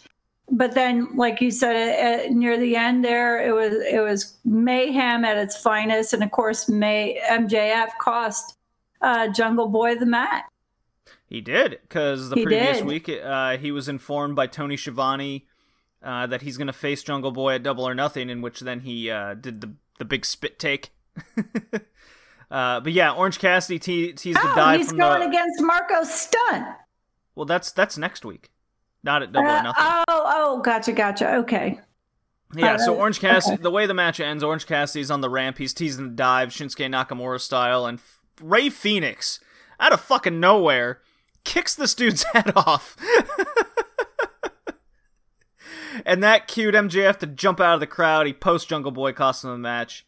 Uh, and uh, Wardlow, like, ragdolls Marco Stunt against the, the guardrail. And Chuck Taylor hits the awful waffle on Jungle Boy to win. I like the match. The the finish was chaotic. It was Right. absolutely nonsense, but it teased Yeah. just about everything you can imagine for the next Yeah. couple weeks. Yeah. So I'm okay with that. As long as it leads somewhere, I'm okay. Generally. Generally. Moxley Yeah. arrives at the building. He's quite upset because of his stolen big platinum title. Kinda I'm- weird that he waited all for night. him. I- yeah, right. He should have go- gone after him right, right then and there. I could have used some backstage segments of Moxley beating some Yeah. Dark Order ass all backstage. That would have been Yeah, yeah, I agree. Uh, women's Fatal Four Way. People are very upset on the internets today, on the Twitter. Mom Why? Hikaru Shida, uh, who's been on, a, whom has been on a massive winning winning run in 2020. Uh, defeated Pel- Penelope Ford, Britt Baker, and Kris Statlander, whom has a lip ring, as I mentioned before. it's really. I guess you. Oh, well, that's the sign of the times, there, my dear. I'm not a lip ring kind of guy. Um, it's it's right up there with that thing on the tongue. That I can deal with a tongue ring. no, Yeah, I can deal with that. no, no, Yeah. that ting tongue ting piercing thing. Oh no, that that does so much Well, damage. I know I could never get. Look, mom, I know I could never get one because that's one more thing for you to grab a hold of whenever I'm in trouble. Well, I'd have a far reach, son. So I really, I really like this match. Uh, there was some, there was some uh, mistimings and miscues and a whatnot, lot. and a real, a there, lot. there was a lot. But A lot. I don't know the sl- the the when a match gets kind of rough around the edges, like this one did, especially with uh, Britt Baker kind of being lost at times. I don't know. There's some realism that it brings to matches Mm. for me. Uh, unless I keep seeing the same thing over and over again, like the same maneuver that just misses or something. But that's not Mhm. that's not the case here. hmm Uh, the one that scared me the most was when Penelope Ford was on Kris Statlander's shoulders hmm and she wants to do the reverse Rana, goes backwards off the Mhm. shoulders, in which Ford had to like basically bend her body in half so she wouldn't brain herself on the canvas, and then Statlander did what she does best and flips herself all the way around. she did it for Baker and she did it for Ford here. So Statlander being super athletic was really cool, and Shida just being super solid. I like this match. Right person won. Uh, Baker went crazy. What were they saying on online about it? What was the upset? What was everyone so bent out of shape about that? Oh, they're making fun of match. Britt Baker for being basically being so young in in the business as she is. Uh, the women shouldn't be doing moves that are this dangerous. Even though there, I really only think there was the one move that came across dangerous, which I just mentioned. Oh, Uh, Huh. I mean, but it's two gymnasts doing these things, so it's not like they're not adept at flipping their bodies, right? uh huh. You know. Yeah, I didn't. Uh, I didn't feel that way. I, I wasn't seeing that. So, and I'm and I'm all about that shit with the women. So I didn't. I didn't see it. You'd be the first one to, to highly Absolutely. criticize. Uh, I did really like when uh, Britt Baker was trying to uh, get her submission in for the win, and Statlander starts raking her nose, that And was that's where- funny. and that's when Britt Baker just has like she's beside herself. She rips Statlander outside and puts her in the lockjaw and The won't let go. nostril lock on Britt. that Well, was she great. freaked out, and that's when Yeah. Shida just took advantage and uh, took care of Penelope Ford in the ring, gets the win, and Britt Baker just went crazy, and then later did not even. Well, she, she was very upset with Kris Statlander going after her deviated septum. Uh, no, broken nose. What is it? Broken nose, deviated septum. What's the deal? Somebody pick one. It can be both. It can't even be. I don't think it was either. I think she just had a bloody nose from Shida and move on. Jeez. I, I like I like how they executed a little little story here, and, it, and it's and it's leading to a double or nothing match between Baker and Statlander. I got no problem with that. But I, I think I think she, you know, if uh, she didn't do that, she wouldn't have her bloody T-shirt now. she wouldn't be making money on the bloody T-shirt. Yeah, right. Right. so she should be grateful to Shida for giving her a bloody nose, whether it was broken or not. What? it was a good, Uh, good blood. Yeah, so let's uh, let's just do rapid fire here on all these backstage interviews. I'll even um, go through a couple that happened later.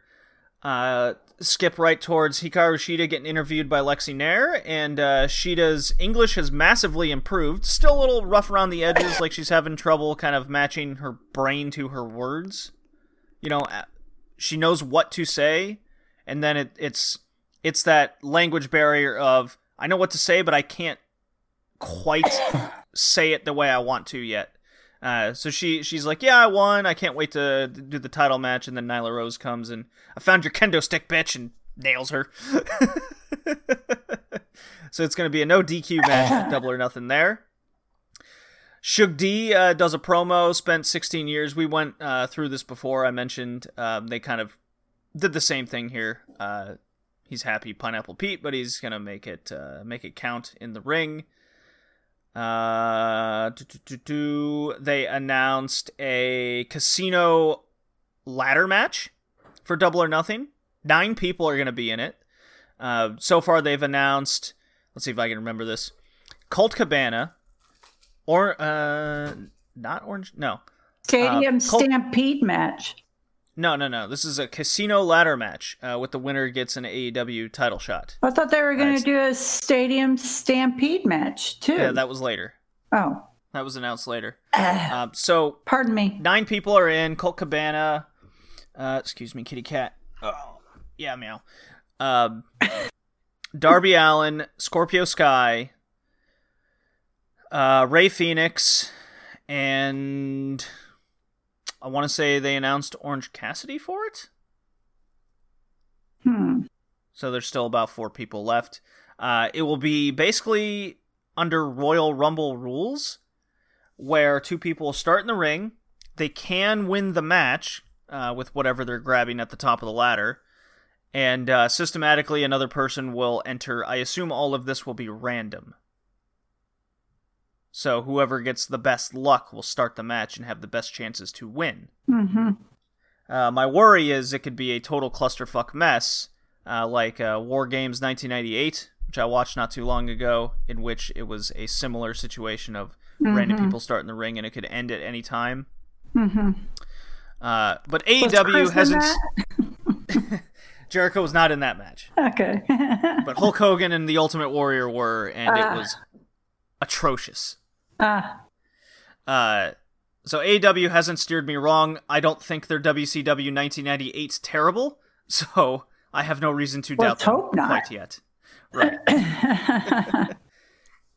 Matt Hardy and Kenny Omega defeat Proud and Powerful. Yay. Uh, yay! I, thought like the match I like this match. I thought it went a little too long, but I did like you it. know, and I didn't feel that way at all. I thought it was um Oh. Because normally, you know, I'm like, oh my god, the match is so long, blah, blah. but it it kept going. It kept me um, entertained, and uh, I enjoyed it. I liked Alright. it. My and it was favorite moment. hysterical with with Guevara coming out with that neck brace. Oh my god, I was just about to say that. My favorite moment was when Sammy Guevara limps out with a neck brace on and chair he limps in the ring, just a total uh, handicap, and, he, and Hardy's staring at him, and Guevara's like, "I'm gonna get you, motherfucker," and then Hardy I just, loved what Hardy did to him. That was awesome. oh my just god, he just brains him. him real hard. Oh, Oh, yeah. Now you really do have neck issues, buddy. yeah, You know? second second straight week that Sammy Guevara basically dies in the ring. From Dies on Hardy. Dynamite. From Hardy. Yeah, from Matt Hardy. So if this could be a weekly thing, well, I'm Matt, very much you for know, this. Matt Hardy has been all about getting um, getting uh, his revenge on Guevara. He did say he's a false he's a false Spanish god. Yes. Doesn't even know Spanish. Yes.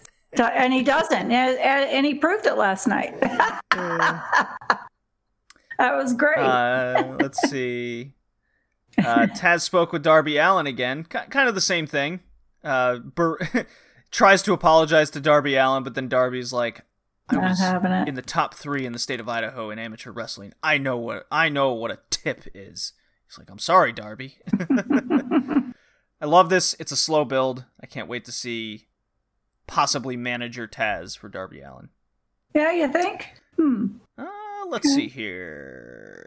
Do announced all that stuff. MJF defeats Lee Johnson. Quick, uh, short shoulder breaker. match. Uh, yeah, shoulder breaker. Salt to the earth armbar. He cuts a promo saying, "Ah, he's a little bit stiff. Don't you agree, Lee Johnson?" He needs a tune-up right. kind of deal. Uh, and then that's when they announce uh, Marko Stunt for next week. Uh, Jericho defeated Pineapple Pete. We all took bets on how long the match would last. Yeah. Uh, I said 3:30. You said You- four minutes. I You- believe Jay said five yeah, minutes. Yeah, he did. And this we lasted one wrong. minute and three seconds. We were all wrong. I mean, Pineapple Pete we made a big fiery. have made it on stage. no, no, no. He made a big fiery start, and then he, Yeah, he tries did. running into the corner and met an elbow, and that was done. Boom. Uh, this was all for the entire inner circle to cut a promo. Jericho says, uh, "Now that the the Pineapple Pete threat has been, has been Eliminated. done away with, Yeah. it's, mhm. it's time for the elite." He, this is where he announces the stadium stampede. So they're going to brawl all over the stadium in Jacksonville with a, a ring at the fifty yard line. That's going to be cool. Oh, they can do a lot of interesting things with that. Yeah. Okay, cool. Uh, Vanguard 1 gets right in Jericho's face and he beats this thing with a bat. It's very devastating. We're all sad for the funeral of Vanguard 1. Matt Hardy came out. He's very sad. Very upset. Almost in tears. I could I could hear the violin playing. You I could. really could. Uh huh. Uh, let's see. Uh. Mike Tyson will present the TNT title uh, to the winner at Double or Nothing. So that's kind of cool. yeah. Interesting. Um, and then we got our main event. Brodie Lee came to the ring, demanded to be announced as the self-proclaimed AEW champion, and then he had asshole. a pretty good. See, he's an asshole. Well, I Brodie mean, Lee's an very confident. asshole. What? Do people He's even like him? Well, I think his followers like him, Mom. Oh, well. I don't know what followers he has. The Dark Order. There's at least ten of them. right. So Brodie Lee defeats Christopher Daniels. I thought it was a solid match. It's it kind of reminded Actually, me there of. was a match, you know, because most of Brodie Lee's matches haven't really been even a match. So it'll be interesting to see uh, Brodie Lee against Moxley, right? Mm. More, well, I mean, this one was competitive. It was very Yeah, solid, but it, it didn't knock it didn't knock my socks off. No, of course uh, not, because Brodie Lee's a lard, anyways. Oh, harsh. He's heavy-footed. He's lurch, lurch in the ring. Mm. Not a fan. Don't like it. Well, the big moment was after the match. Uh, SCU and the Dark Order are all getting beat. They're all having a, a tussle, and then Moxley's music hits. He comes in. He starts beating up dudes on the way to the ring. And my favorite part was Brodie Lee and Ten are outside the ring. Lee chucks a chucks a Dark Order member in to be sacrificed to Moxley, Right. and that's where he. That's where he like turns around, snaps his fingers, and him and Ten walk away. He's like, "We're out of here, boys." yeah. It's very good. I like that. And Moxley cuts a fantastic promo, promised a hailstorm of violence at Double or Nothing. He sounded a little bit kind of mental about it. He's very upset. And as he should be. I'm pissed. well, I'm in the ring with him. I'm going to kick some ass. Bring Uh, it. Bring it. oh, what, man. What was it? You dirty rat. Join the Dark Order. Who's the dirty rat? Who is the dirty rat? He never said that, by the way, James said he never said that. no.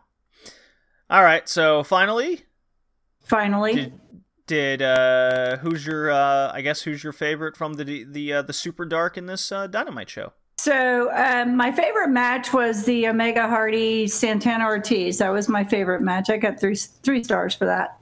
All and right. then uh, actually, I really like Jungle Boy. Jungle I Boy, really- he makes your list. He made my list to, to, today. Yeah, He made the list. Eventually, you're gonna have. uh It seems like you're gonna have the I'm gonna have Entire the whole AEW yeah, roster gonna- on yeah, there. I'll have the whole roster on there. only one person. Still to this day, only one person has made it twice. Who? Who made it twice? Moxley. Hangman Page. Oh, Hangman! I miss him so much. He's in the woods getting. He's. Oh, what did Jericho say? He's. uh He's in the woods picking berries or something. Yeah. All right. Yeah, I miss Well, him. with- I'm I'm surprised he wasn't in, but I, I think he'll be. He'll be. Uh It'll be after Double or Nothing. He'll. oh, you think? Okay, I think so. okay. Maybe. I don't know. Hmm. I don't know. Maybe no. Maybe he will be at Double or Nothing. That's possible. Okay. All right. Well, we got other stuff to record. Thank We you for do. joining me on a another AEW episode, Mom. You betcha. Enjoy. We got Double or Nothing for the next cast. Can't wait.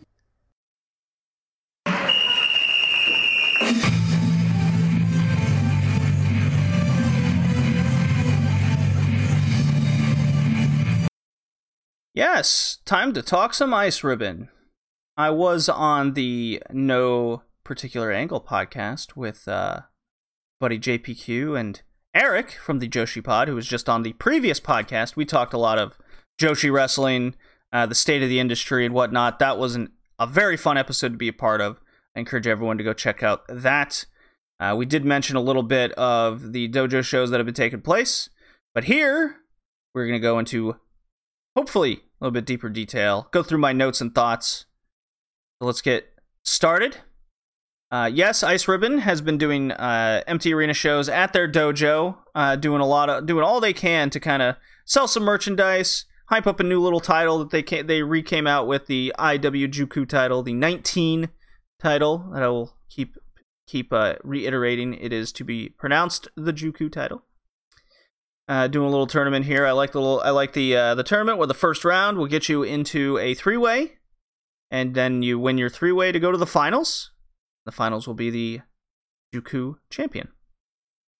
Exhibition match here: Tekla versus Ishikawa. Three minute time limit, so still your basic warm up for Ishikawa as she trains and awaits her debut. Tekla does win.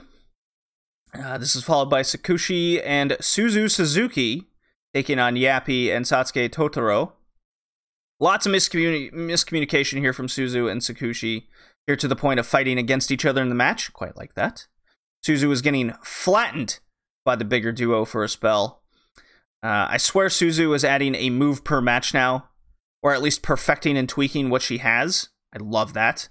For example, Lashley Spear, standing moonsault, Matrix Bridge into a quick Enzuigiri combo, and her two real quick roll ups uh, that she's throwing in. One is a leg catch leg catch scissor, and the other is how she pinned Yappy with the Takia Maestral roll, basically a one legged wheelbarrow credenza. Had a little Chris Jericho terminology there.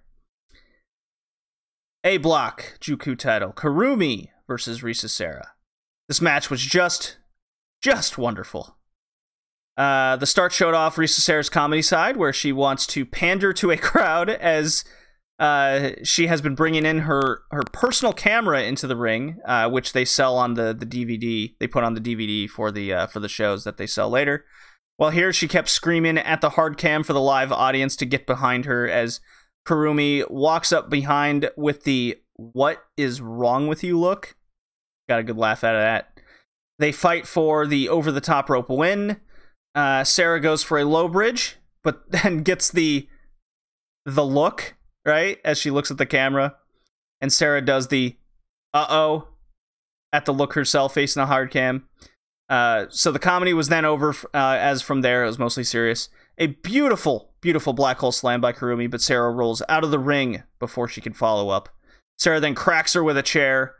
Kurumi does get mad uh, and brawls on the outside, starts pelting Sera with chairs and sets up a pile. All while the 19 count is going on. As we know, with this match and the stipulation, there are countouts in this ice ribbon match. They battle for a suplex or slam on the chairs. Sera wins this battle with a suplex, beats the count. Weird, kooky, smart Risa Sera. Who knew? She moves on.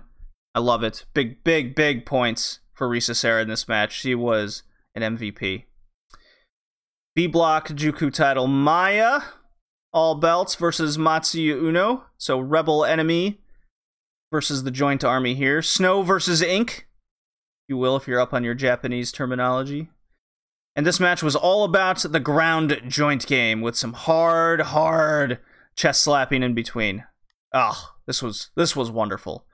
Uno works the right ankle of Maya throughout, and even goes for that Sonata tie up in the guardrail for a countout win. I was like, oh, okay, all right, Uno, I feel you here. What a strong match this was. Eventually, eventually, Maya does do her slip through counters, kicks her head off a couple times. Big cocky smile. Swanton bomb. The best in the business currently. That two excellent bouts here, and Maya sold uh, that leg and ankle work from Uno just oh so well. Best leg selling I've seen in the two weeks. Constantly shaking off the leg, utilizing her left foot as opposed to her worked foot, going for one footed moves for most of her offense. Can't speak highly enough of this. And then we got our main event.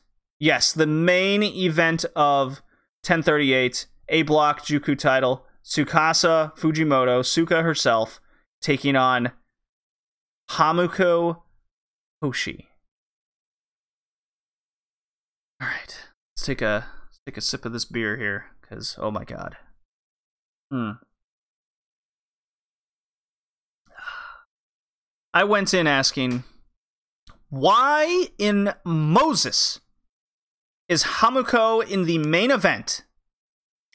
And then to my shock, sexy dynamite here. Venus shoots Tsuka and off to the races. I can't believe I'm saying this, but this match was really quite good. Not great because Hamuko's in it, but so much better than this had any right to be.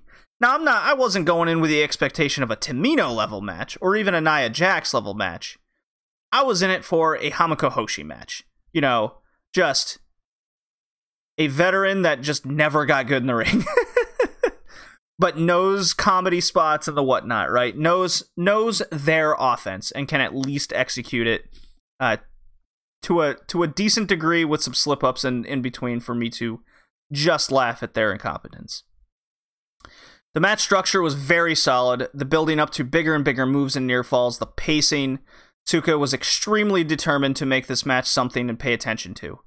Uh, after the clock ticking down, once that 10 minutes hit, because as we know, there's a 19 minute limit in a 19 uh, title match, uh, the match went into near fall near, near fall mode. Ooh, come on, that beer can't be kicking in just yet. Constantly getting closer and closer with each preceding near fall. Uh, there was an absolutely hilarious Hamuko moment. Oh, I was waiting for it, boys and boys and girls. Uh, where there was a Venus clutch near fall. She gets up and then just stares at Tsuka, just totally lost in the in the universe. And her decision to follow follow up this "What do I do next?" moment, you know, a punch to the face, a big chop to the chest, Nah, she follows this up with like a "Oh, you," and kind of pushes Tsuka's shoulder uh, like uh, two kids on a playground going, "Oh, come on!" And then she goes to hit the ropes. I died laughing. From there, they finish out with a hundred near falls, getting closer and closer, adding some big move kickouts. Uh, Hamuko kicked out of two Sukadoras, which I didn't expect for one fucking second. I was flabbergasted. Just, oh my god, Hamuko might win this match. Hamuko gets the last offensive push, getting her near falls with an excellent disaster kick reversal with an elevated mid rope release German suplex. And then it goes to the time limit draw at 19 minutes. And due to the rules of the Juku title, a draw goes to the live chat vote. I love this stipulation. I must say, it's unique. It gives the audience a reason to watch. It gives an audience investment. And in a whopping 74% win, Hamuko wins the vote. I loved all this. An excellent show and one of the best empty arena shows to date. This show established two out of the three unique rules to the title with the uh, count out at 19 and now the vote to the live audience. All that's left is the uh, over the top rope uh, for the tournament in the semis and fantastic. So I predict right here now that Suzu Suzuki will beat Akane Fujita via throwing her over the top rope. It's the only one they have left. Fantastic. All the points in the world. And then to just scream through this 1039 singles match, Yappy gets her first ever win, screams in excitement against Ibuki Hoshi 623. Tag team match, Risa Sera and Satsuki Totoro defeat Maya, Yukihi, and Tekla. That's an interesting team. 13 minute, 13 and a half minute match. Highlight here is the continuing story of the ring area opposite the hard cam has no mats. It's only concrete. Uh, so Sera and Totoro body press, press slam Maya over the top rope to the floor, taking her out of the match so Tekla is isolated and eats the pin. Mochi Miyagi defeats Matsu Uno in a nine minute match. Newly dubbed War Crusher Mochi Miyagi. I loved it, and again, I died laughing. Miyagi continues to look amazing in her in ring injury return. I just can't speak highly enough of Mochi Miyagi. She's she's reached a next level, a new level with me. Uh, I've I've just totally become a fan of hers. And she introduced the Style Clash of all things as a finisher of hers. Her stock rises further in the Ice Ribbon Faithful, no doubt with that. And of course, big points for me with the Styles Clash. Dangerous fucking move, because people fuck it up, not the not generally the person executing it. Uh, but hey, War Crusher got the Styles Clash. Main event Fujimoto and Tsukushi, the drop kickers, taking on Suzu Suzuki and making her in official in ring debut. Now Ishikawa, 14 minutes, fantastical uh, official debut for Ishikawa, I must say. Uh, teaming with the young upstart Suzu here. Basically, it's the vet team drop kickers giving her the Yuji Nagata welcome to wrestling treatment, which means hard slaps, chops, and extra hard slams. Oh, I love a good young lion beatdown. A simple match to highlight the rookie. Good little house show type here. And uh let's see. 10 um 1040. Oh my god, there's another ice ribbon show. That was actually four ice ribbon shows. No, no, no, it was 3. Never mind. I just went so long on 1038. Oh god, more beer. Let's get more messed up. I got a Twitter notification. What's going on here? No big deal. Okay. Hmm. Ah. So here we continue with a round in the IW Juku tournament. So far in the block, Tsukushi, Hamuko, and Risa Sera are through to compete in their triple threat, while in block B, it's Maya and Totoro as we wait for the winner of Suzu and Fujita. Did not take place on this show, but we are building up uh, at least to those events. So just to keep you informed. Match one, Tekla and Hamuko versus Kurumi and now Ishikawa. 12 minutes. Not a bad little showcase here for Tekla and now. In time, both will get better in the ring and start to move more natural. Uh, my favorite spot was easily Kurumi doing a Dominator on Now uh, onto Tekla for a near fall. Tekla submits Now for the win. Uh, Yappy versus Suzu. Big highlight here was Yappy doing an earthquake spot followed by a warrior rope shake to unbalance Suzu while she is on the top rope. I love this. More, please. Alas, Suzu makes short work of the good fight in Yappy. Snap Durban suplex to win. Kind of was hoping for a different, uh, I mean, Japan loves their German suplex. Don't get me wrong. Match three, Tsuka versus Ibuki Hoshi. Solid quick match. I love the finish here. Set up a few near falls for Ibuki, but then Tsuka does two straight variations into her Venus clutch. Then Ibuki tries a power up forearm, but then gets Shinsuke'd into a rolling armbar by Tsuka, whom transitions into her new cross armed camel clutch for the submission win. Thought that was real nice.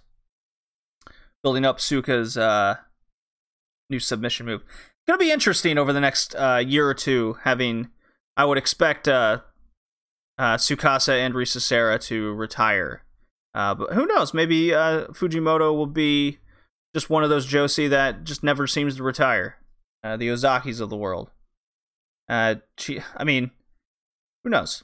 Maya versus Tsukushi was the major highlight here, as it was Maya and Totoro teaming up against Tsukushi and Risa Sera. So here's your big build-up match uh, dysfunction among the teams with um, uh, Maya, Totoro, and just everyone in general. Very much enjoyed all this, plus Maya's new attitude matches her subtle change. She showed leading up to her rebel turn. Her highlighting her major offensive moves was great here. Swanton bomb, Tajiri roundhouse kick, sit out, blackout slam, and of course the Tiger driver to finish off Tsukushi. Uh, if Maya doesn't get another title uh, than whomever pins her next. Because holy shit, a star would be made without question. Uh, I was almost positive that we were 21 months the last time Maya took a pinfall loss, uh, at least in a singles match. And uh, kind kind gentleman on Twitter uh, said, uh, "Yeah, she's taken a few. She's taken you know six or seven falls, uh, building up uh, you know, whether it's an Infinity title defense or a uh, tag title defense. Uh, she did lose a three way uh, when she had the triangle title, uh, but she's only lost in the past 21 months twice in a singles match. Twice. Once in Oz, and then once in October of 2018 to Rina Yamashita. That's crazy. Uh. Oh my god. Do I have a DDT drop made? Oh boy. Oh no. Oh. 一可愛いのは伊藤ちゃん本当の愛を探すんだ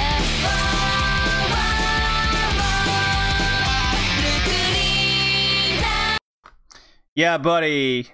My god, now I have an excuse to play the Maki Ito music. Oh, that makes me happy. Everyone, grab your beverages and drink to Maki Ito, the greatness that is the cutest in the world.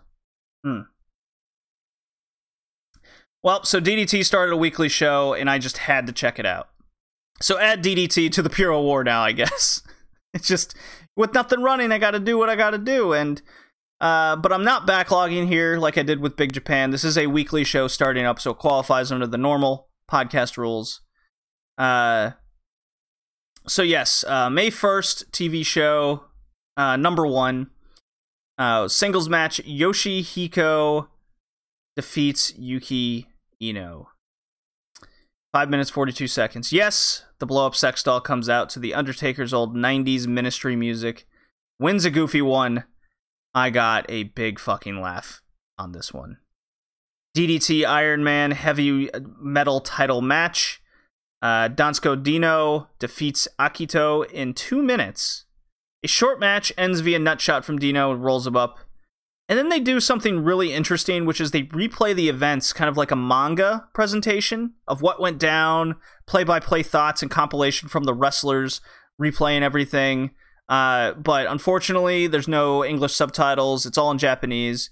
Uh, you can follow along for the most part, you know, kind of follow along the story being told. Uh, but yeah, definitely lost was lots of lots lots were lost in translation on this one. Uh, one of my favorite matches of the TV show uh, so far is, is both one both of them is the Chris Brooks and Maki Ito tag match defeating Harashima and Pokotan. Uh, yes, same Harashima we just saw go to battle with uh, Masato Tanaka. 13 minutes, s- extremely entertaining. The combo of Maki and Brooks is just excellent. Beating up the mascot, Pokotan, was absolute gold material from the ref not allowing the wet willy spot because of the coronavirus, uh, to Brooks asking who's the cutest in the world, uh, to no crowd, and uh, then Maki gets in to show how it's done. She says, she says, um, you know, her uh, uh, Maki does say her little uh, phrase. Yeah, she says that, and she does the uh, like a fake audience of men, you know, uh, f- for Ito-chan, and then she goes arigato and does the does the bonk on the uh, mascot's head. I died laughing. Uh, yeah. The rivalry of Pokotan and Maki made me laugh hysterically. They're they're both giving each other the middle finger, treating each other like shit. Maki's just devastated with this disrespect. The best spot for me was Brooks taking the mascot's head during a Pokotan fiery comeback on Maki. Uh, hits the ropes, and then as he's coming back to, to I guess, headbutt Maki that's on the ground, Brooks chucks the mascot head at Pokotan like a torpedo. It does like, you know, I, I talked about Dana Brooks slipping on a wet floor. Imagine getting slipping on the wet floor as you're getting torpedoed with a big mascot head. it was great. Uh, Maki then puts the head on mid rope headbutt for the win. Great and entertaining match. Just oh, I can't speak highly enough of this. Three way match. Mao, yes, same Mao. Konosuke Takeshita, yes, same one. And Naomi Yoshimura. Kind of had high hopes for this match as a three way. 12 and a half minutes. It was just too goofy, very sloppy, not very good. They were just, I think they were just trying new things to make it entertaining in an empty arena, which I do appreciate. It was just the wrestling wasn't all there. Uh, didn't feel it. Mao wins. Uh, Universal title match, the real Universal title. Daisuke, uh, Daisuke Sasaki defeats Antonio Honda 13 minutes. Uh, I thought it was very entertaining. I like Dr. Sasaki here more because he's uh, a way better wrestler and made the most out of Honda from that standpoint. Uh, Honda's comedy just wears on me for what for what that's worth. Uh, best part here is the brawl backstage to uh, where there's a bar set up uh, where Pokotan is serving up Sapporo beer. So mid match they do a beer break and then they do some well placed ads. I laughed. Uh, and then we had our KOD open weight title challenger sword match. Yes, if you're the number one contender, you have a sword uh, for the KOD title. Uh, Tetsuya Endo is the sword holder, so uh, Kazusada Higuchi was challenging him for the sword. 24 minutes and 15 seconds. This match just flew by. One of the better all around empty arena wrestling matches, I must say. I like this match more than the uh, uh, Moxley uh, Kazarian match. Higuchi is this old school look and style wrestler with a bit of a power sumo in his repertoire, uh, for reference. And Endo is a total beast. Moves like AJ Styles, performs like Osprey. Except he's not as good as either. he's getting there, though. He's getting there. Uh, that's a very high bar. I know. I realize what I said, but Higuchi finally does win this bout via the Canadian backbreaker into a chokeslam combo. Uh, not a fan of that finisher. It it, it seems good on paper, but uh, when it was executed, it kind of comes off as kind of weak. But uh, I do recommend this match. It was very uh, very good. I love Tetsuya Endo. Um, excuse me. He's built like a brick house, and uh, Higuchi is a new challenger. Uh, saw Endo um, at the top, you know, for a long time in DDT. So I do I do like uh, Tanaka versus Higuchi. That's pretty damn cool. Assuming Tanaka wins his TV uh, 2 May 9th defense. So let's get into that. Uh, Saki Akai and Mizuki Watase versus Saori Ano and Yuki Iino. Yeah, Saori Ano. An extremely rough match to watch, I must say. Yukio is very, very green. Uh, the real star here was Saori Ano. Yes, I'm saying it. I haven't seen her wrestle in forever. And my, my, my, has she improved leaps and bounds in both ring savviness and especially on the character standpoint. Big swag feel coming from Saori. She beats all the the. let me rephrase this. She beats the all legs Saki. Akai, yeah, yeah. Excellent bridged out German suplex. Um, very good stuff. Uh, Saki Akai is kind of a, a staple of the DDT roster. She's a she's a long legged idol looking looking uh, Joshi. Uh, she's not the best in the ring, but she gets a fuck ton of sympathy, just super easy. Uh, gives me kind of a that that uh, Miss Hancock, Stacy Keibler vibe to it all. Except, of course, Saki Akai. I will say, is a better wrestler than Stacy Keibler. um, so yeah, I don't know, just gives her the big swag after the match, and and Saki was just oh so sad. And you know me, anyone named Saki uh, gets no sympathy from me, at least. All these Sakis in the world are pure evil, as far as I'm concerned.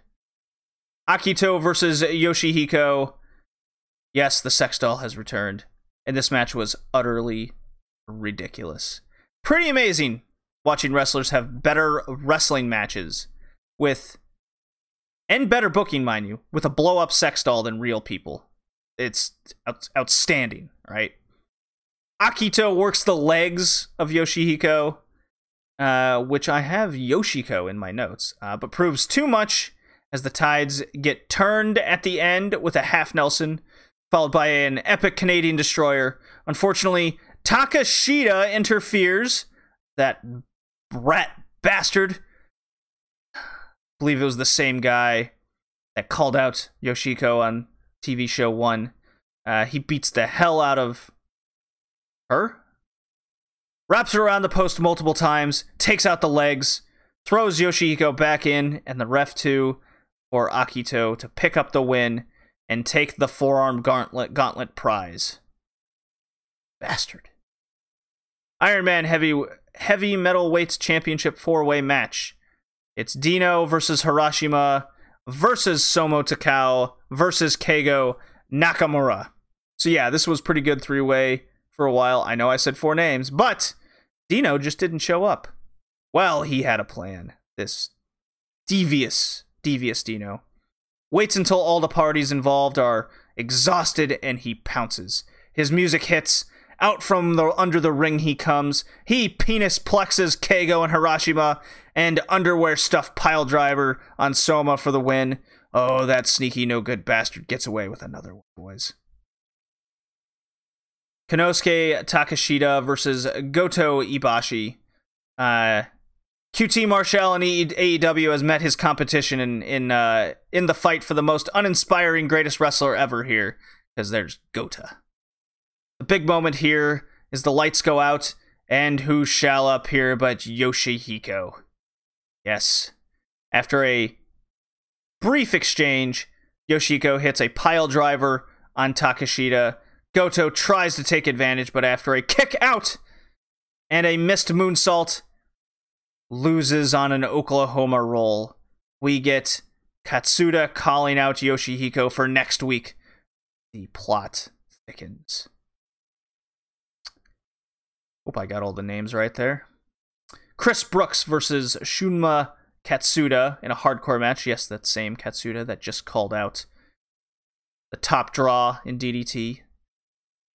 By all accounts, it was a garbage match. Fairly entertaining still. Lego spots, plastic tub pyramid spot, uh, and finish via Brooks praying mantis bomb through a table to win. Uh, the post match is where most interesting. Universal Champion Sasaki jumps Brooks, tries to take him out, but Mao makes the save and his mark on the title. Brook gets up, takes down Sasaki, and says he doesn't need the help for the Universal title shot. Get to the back of the line. And then the I guess the GM comes out, makes it a four way Mao, Reggae, Sasaki, and Brooks. At least I think so. This is what my interpretation was. Main event Masato Tanaka versus Masao Sakaguchi for the KOD title. Will Tanaka survive another title defense before taking on Higuchi with the challenge sword? So much like the third Tanaka KOD match, Masao starts hot and then falls to Tanaka's legwork. And the match surprisingly goes only 13 minutes. This had that Masao always needing to either come back, overcome, or fight from underneath to make this a match because of the legwork and getting cracked by Tanaka. Every time it looked like Masao was making a fight of it, Tanaka had an answer. So, building off uh, the Takeshita match, where Takeshita was trying to hang with Tanaka's badassery, Masao Sakaguchi here just could not keep up. There were a few uh, moves of no selling from uh, Masao, but was always answered back rather quickly uh, by Tanaka, just cracking him uh, with a big forearm or, or whatnot. So I was okay with this. This worked very much more in the context of the story being told in the ring. Uh, the match ends via the sliding D elbow. Uh, Masao kicks out at one, but then Masao falters. So he, he gets to his feet, kind of collapses, and grabs the shins of Tanaka. And the ref calls for a TKO finish. I love this finish for a shorter match. It establishes Tanaka now as a huge badass. Uh, Post match, Higuchi calls his shot with the challenge sword. Challenge sword, so that looks to be our next title match officially. Uh, I love bookings like this. It makes you. Uh, it, it establishes new finishes for things going forward, and uh, you know the previous one uh, told me that story. This one exacerbated the story uh, in a good way and uh, executed very well. Um, good stuff. Get, gets a thumbs up from me. And now I will uh, anticipate the uh, forthcoming DDT TV shows. Needless to say, Ice Ribbon and DDT get their respective points along with AEW because WXW is not running. So let's get to the tallies, boys. That will make AEW 7, WXW 0. Indie shows are non existent right now, so no points. Ice Ribbon gets five points to Stardom's four. They officially take the lead. And DDT gets one. So there you go. One more, and they've caught up with Big Japan Wrestling. And uh, Gonna be interesting considering uh, King of Gate is happening this weekend and DDT's TV show. So let's see what happens. Who impresses me more? Hmm. So yeah, with Big Japan possibly closing down, I might just erase that from records, but because they got the two pity the pity points from me, I guess. uh, yeah. So very much uh, DDT's very much impressed me uh, with their TV shows, and uh, they're they've uh, they're more focused. It came across as, uh, despite the comedy, made me really realize that a lot of AEW's comedy is DDT based, uh, which again I'm very okay with. I would rather much see a um, relationship with AEW uh, with either Dragon Gate or DDT uh, rather than New Japan or All Japan. Uh, personally, um, just from a different standpoint. And New Japan has the ROH thing, so that's fine. They already got their uh their connection. So yeah, let's get into let me uh let me play you know what? No no uh no Dragon Gate drop since this is just a simple prediction uh, as I'm going through. Uh, I will start out with Niagara Drivers uh, in in the uh, Red Leaf Retrocast Discord. Uh, he gave me his little predictions. I did require it out of him though. Um, the way the uh, King of Gate is working this year, as opposed to four blocks, everyone gets uh, the block winners go into a semifinal matchup, then they meet in the final. Uh, this year we will have three blocks, and then a uh, a revival battle royal for the fourth and final semifinal spot. So all the losers uh, that don't make it to the semifinal will get a second chance in this battle royal so I, I like I like a little I like the little change up. Uh, would I have rather watched a three way? Uh, because it's Dragon Gate, yeah, probably. Uh, but I'm not against this idea. Uh, coming out of A block, I actually have Dragon Kid uh, as uh, Niagara Drivers. Uh, he says uh, uh, Benkei beats Doi in the semifinals, gets revenge. So those are his, his two picks, and then uh, Eita will win in the finals as he gets back in, winning the Battle Royal.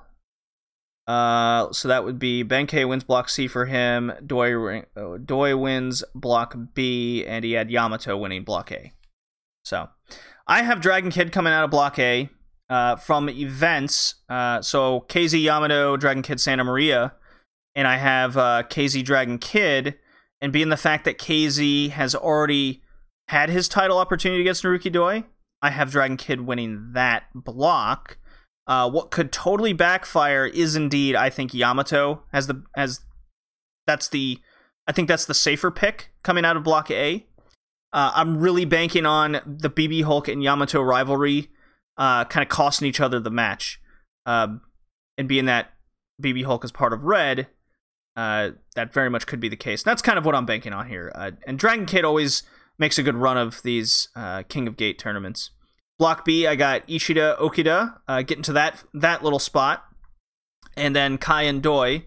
Uh, so Kick Boy against Doi, and then Doi wins coming out of B block.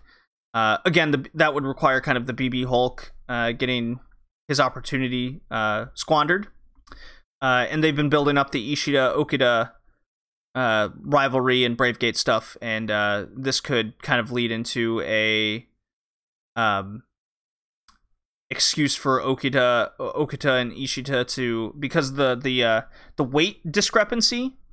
Uh, this is their kind of blow off feud matchup. Uh, if they are going to go through with the Brave Gate, then again, I could see this backfiring with the whole BB Hulk situation. Uh, but I do, even with BB Hulk, I see Doi coming out of B block. Uh, pretty standard. Uh, C block, Benkei, Eita, Mochizuki, Dragon Dia. I have Eita beating Benkei, you know, to right the wrong from last year. And then uh, Dia, being that the, the, the push of Dragon Dia has been uh, astronomical, like not taking a pinfall since, I want to say, October last year, something nonsensical. Uh, I have Dia getting a huge win over Mochizuki. Uh, and then Eita beating Dia uh, with uh, the Battle Royal winner being Benkei. And then uh, the finals being Dragon Kid versus Eita, as Dragon Kid will beat uh, Benkei and Eita will beat Doi. Uh, or Dragon Kid beats Doi and that sets up a match or whatever. Regardless, I have Eita winning, uh, finally winning the big one and getting into that main event scene. I think that also continues the story of Eita uh, getting to that top level stature to ultimately continue that story of wanting to um, retire Yoshino. So I could see Eita beating Doi for the title uh, later this summer or at the end of the summer, and uh, then Yoshino kind of wanting to go out with the title, uh, and Eita beating him and retiring him. Um, it's kind of the direction of the stories uh, I have in my head where this is possibly going. Again, my my total backfire my plan could be Yamato and BB Hulk just running the table right and them meeting in the semifinals. And uh, it could be like a Yamato Eita final, right? Very much could be the case. And boys, with that, with that, that does it for. Uh, I didn't make my timestamp on my Dragon Gate, but that's okay. Uh, I'll just kind of shoehorn it in with my DDT notes in the description uh, yeah, uh, I'll transition into the retro stuff. I uh, did a separate recording session for that. Uh, hope you guys enjoy, and when I come back, I'll do the wrestler rankings and close out the show.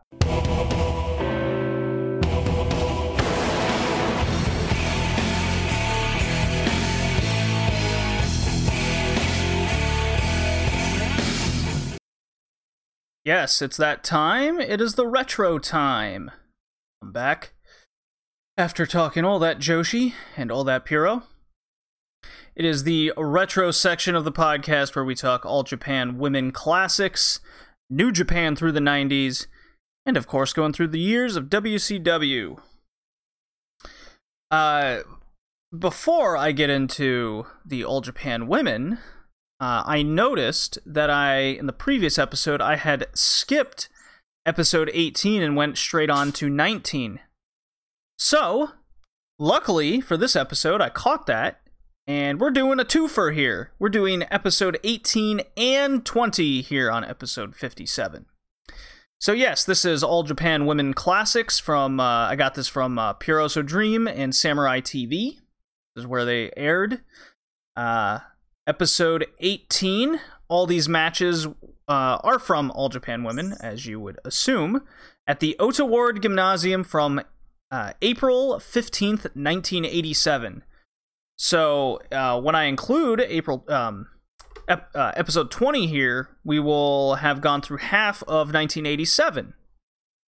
Which is pretty cool because I was actually looking back to see like what year we started and everything. And we started in 1982, 1983 years, and uh, that means we're really getting close to the boom period of the 90s.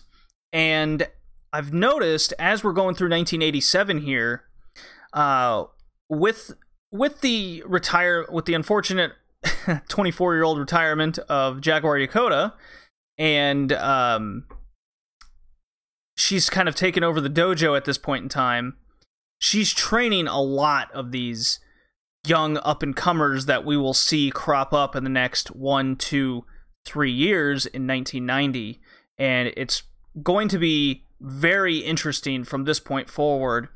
Whom shows up when, whom improves, and how and we're already starting to see the uh, the fruits of the labor um, with a couple of people that uh, we'll end up seeing here.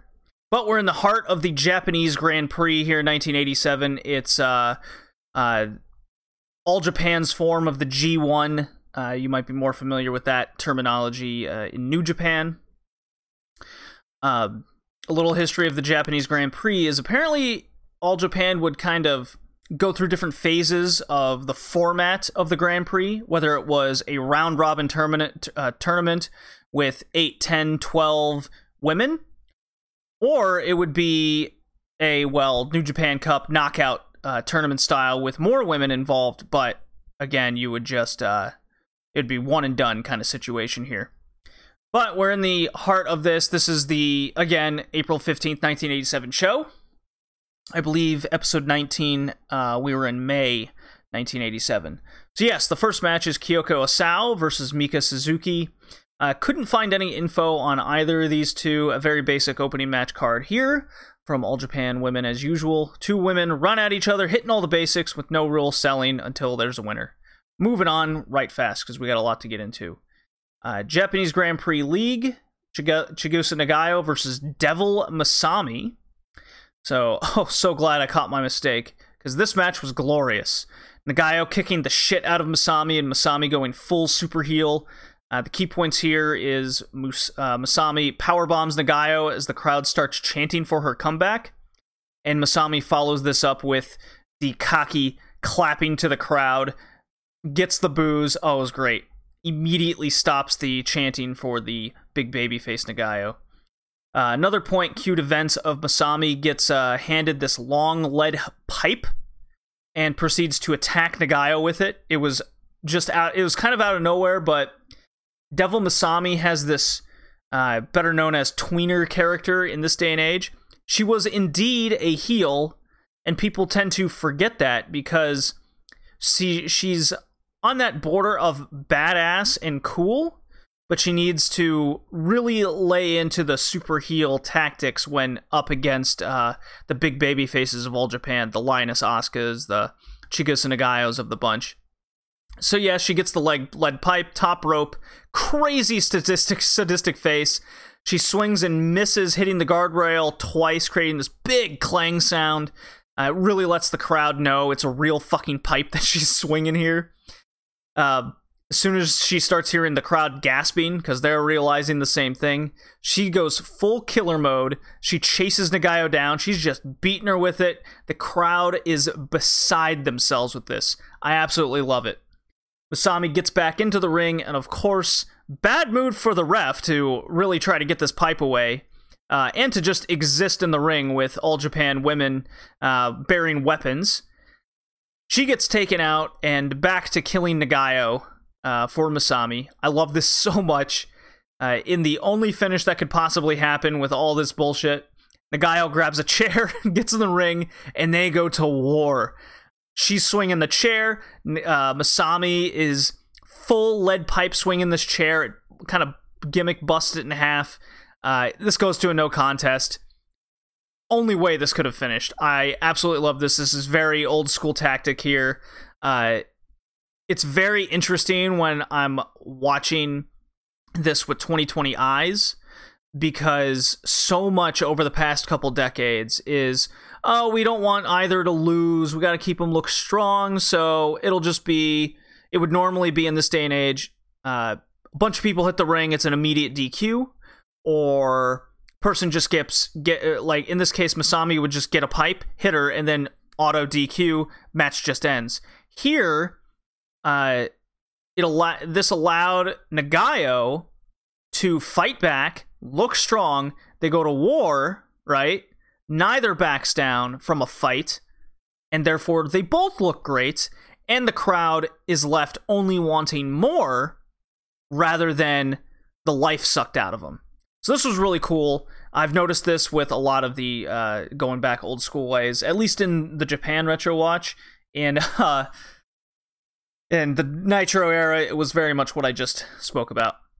3WA tag title match here. Uh, uh, Yumiko Hotta and Hisako Uno uh, versus the Glamour Girls.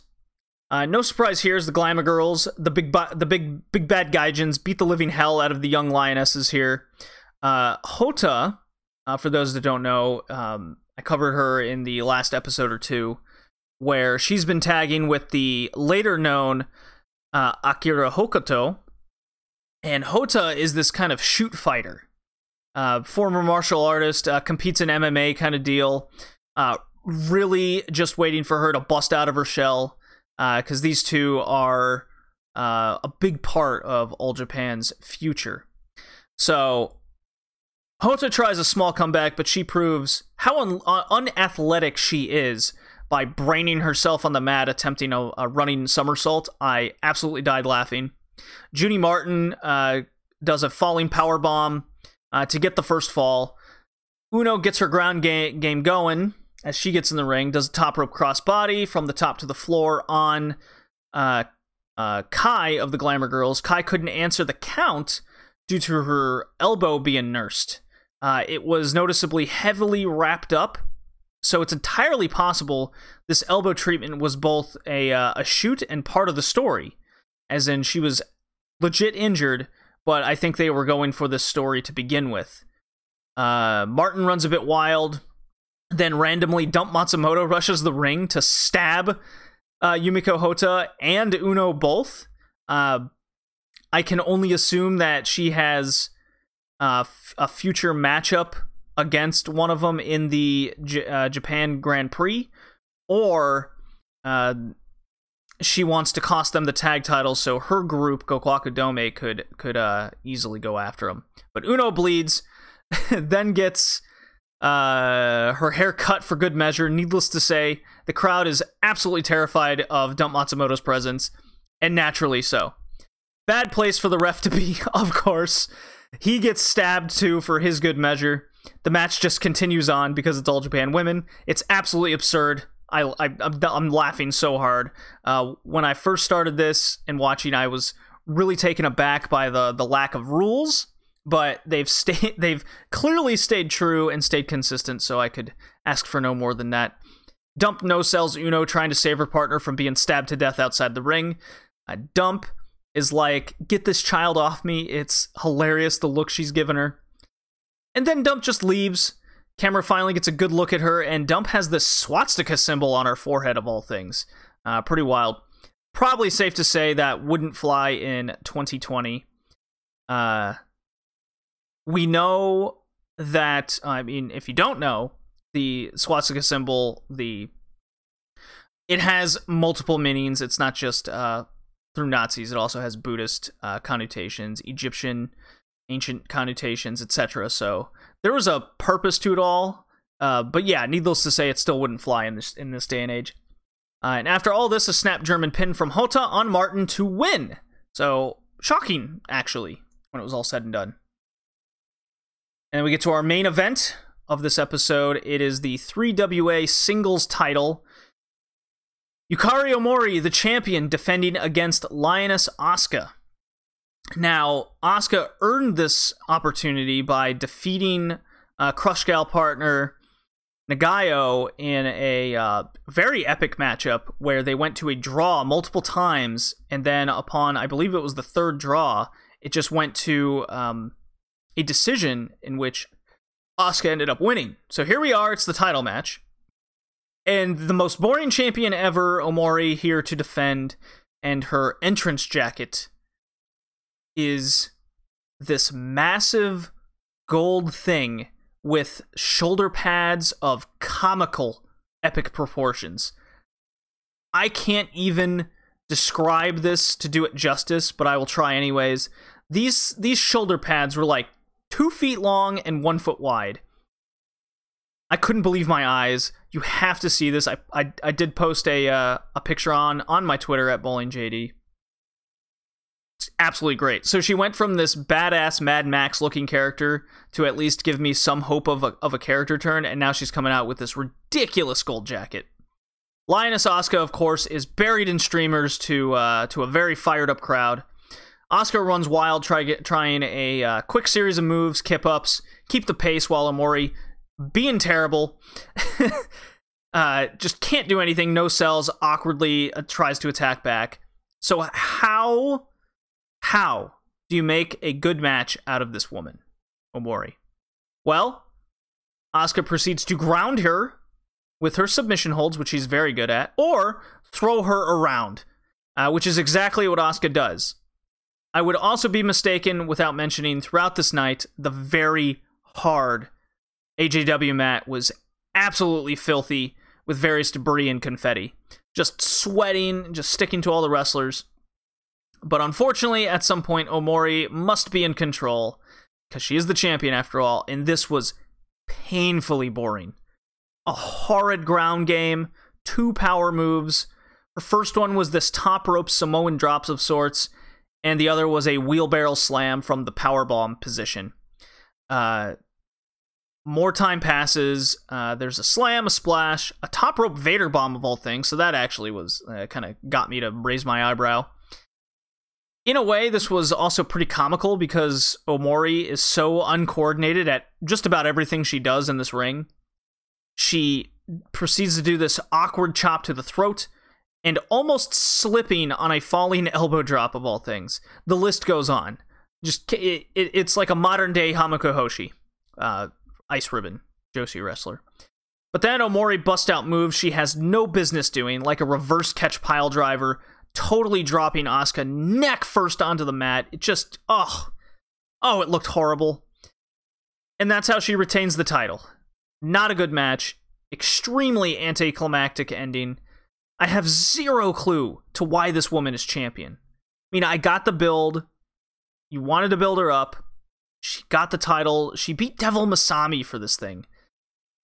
With all the women in this promotion right now and all the ones on the rise, I just don't see why Yukari Omori, of all people, is your big drawing champion. Now, you could argue that Nagayo, Asuka, Dump Matsumoto, they don't need the title to be big draw and deals because they just have their own feuds going on and being book strongly. But if you got main events on the line here, I just could not imagine being in the 80s and watching this woman perform when you're just like, oh, one of my favorites is now going to lose to this. I mean, I, I could go on and on. So I can't wait till she loses this fucking title. Episode 20. Again, all matches from uh, June 1987. The Japan Grand Prix 1987 League continues. We got Dump Matsumoto taking on uh, Gokuaku Domei stablemate Condor Saito. Haven't seen a lot of Condor Saito on this uh, All Japan Classic watch, uh, especially being that Condor Saito has been part of the group since 1983 or something or another. Uh, this took place in the Okinawa Prefectural Gym, uh, Onoyama Park Gymnasium. Uh, this June 13th, 1987. Uh, and oh, poor Condor. Oh, this poor woman. This was a mugging.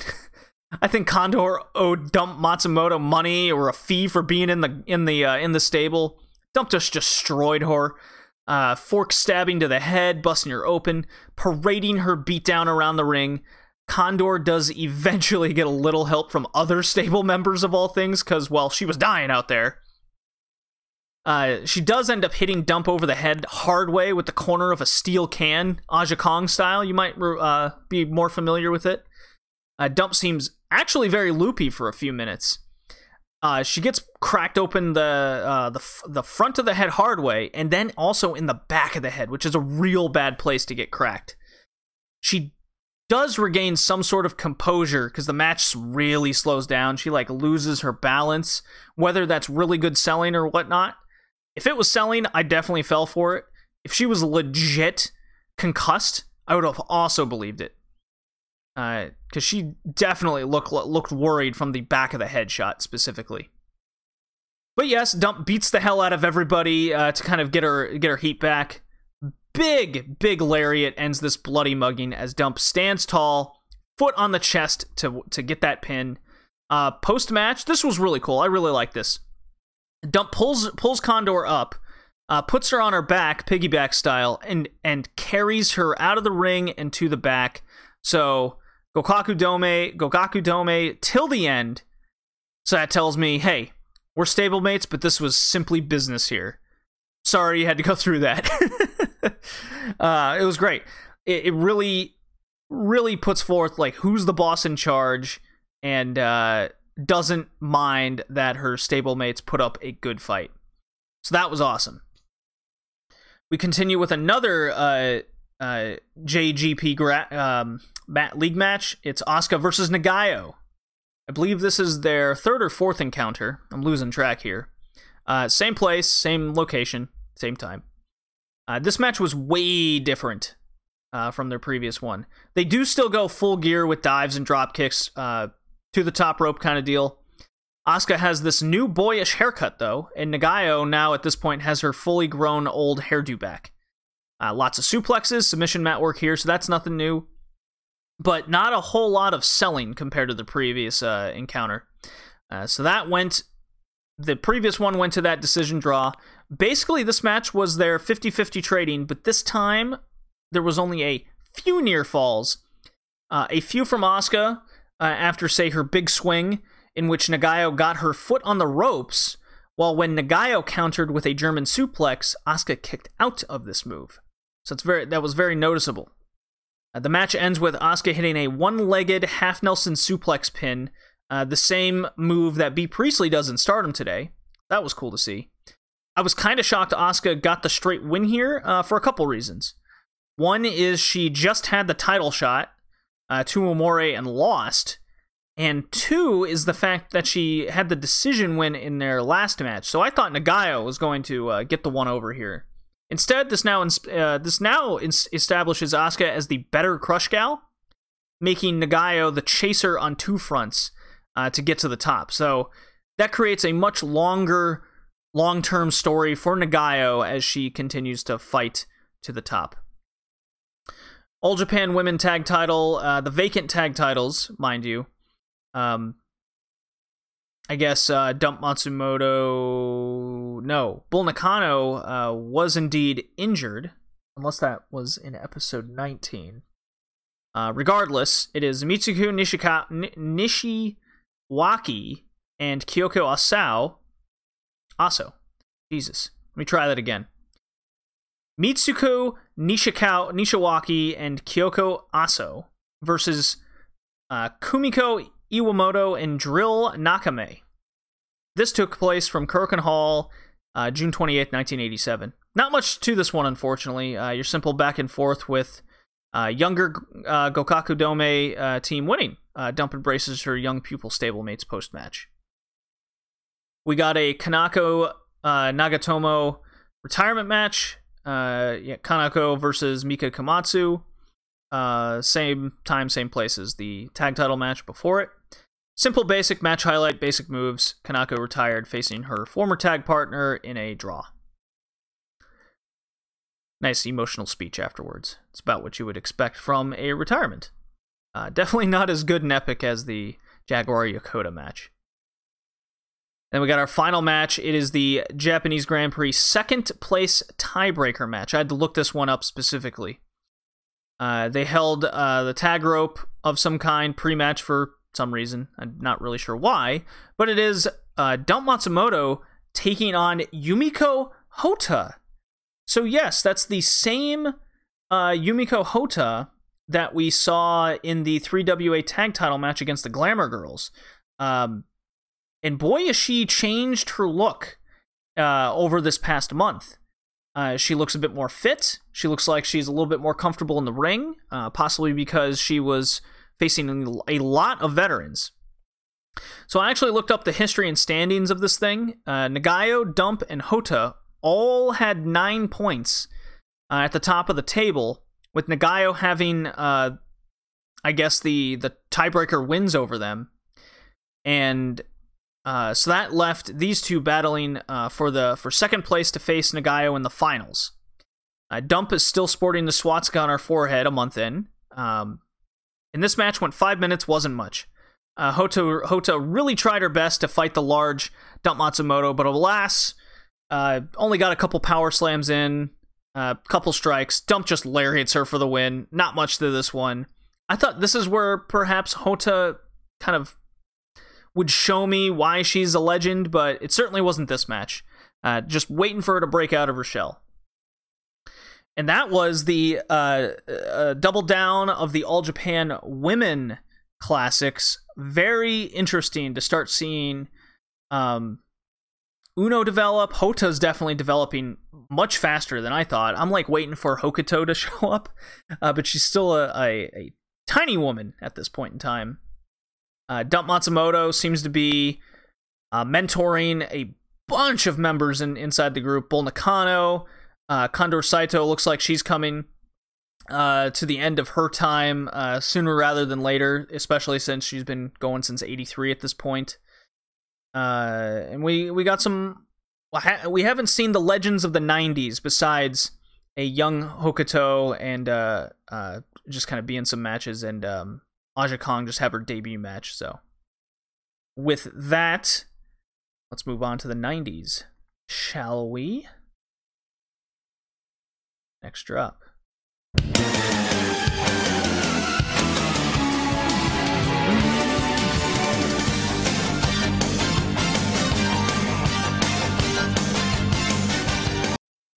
All right.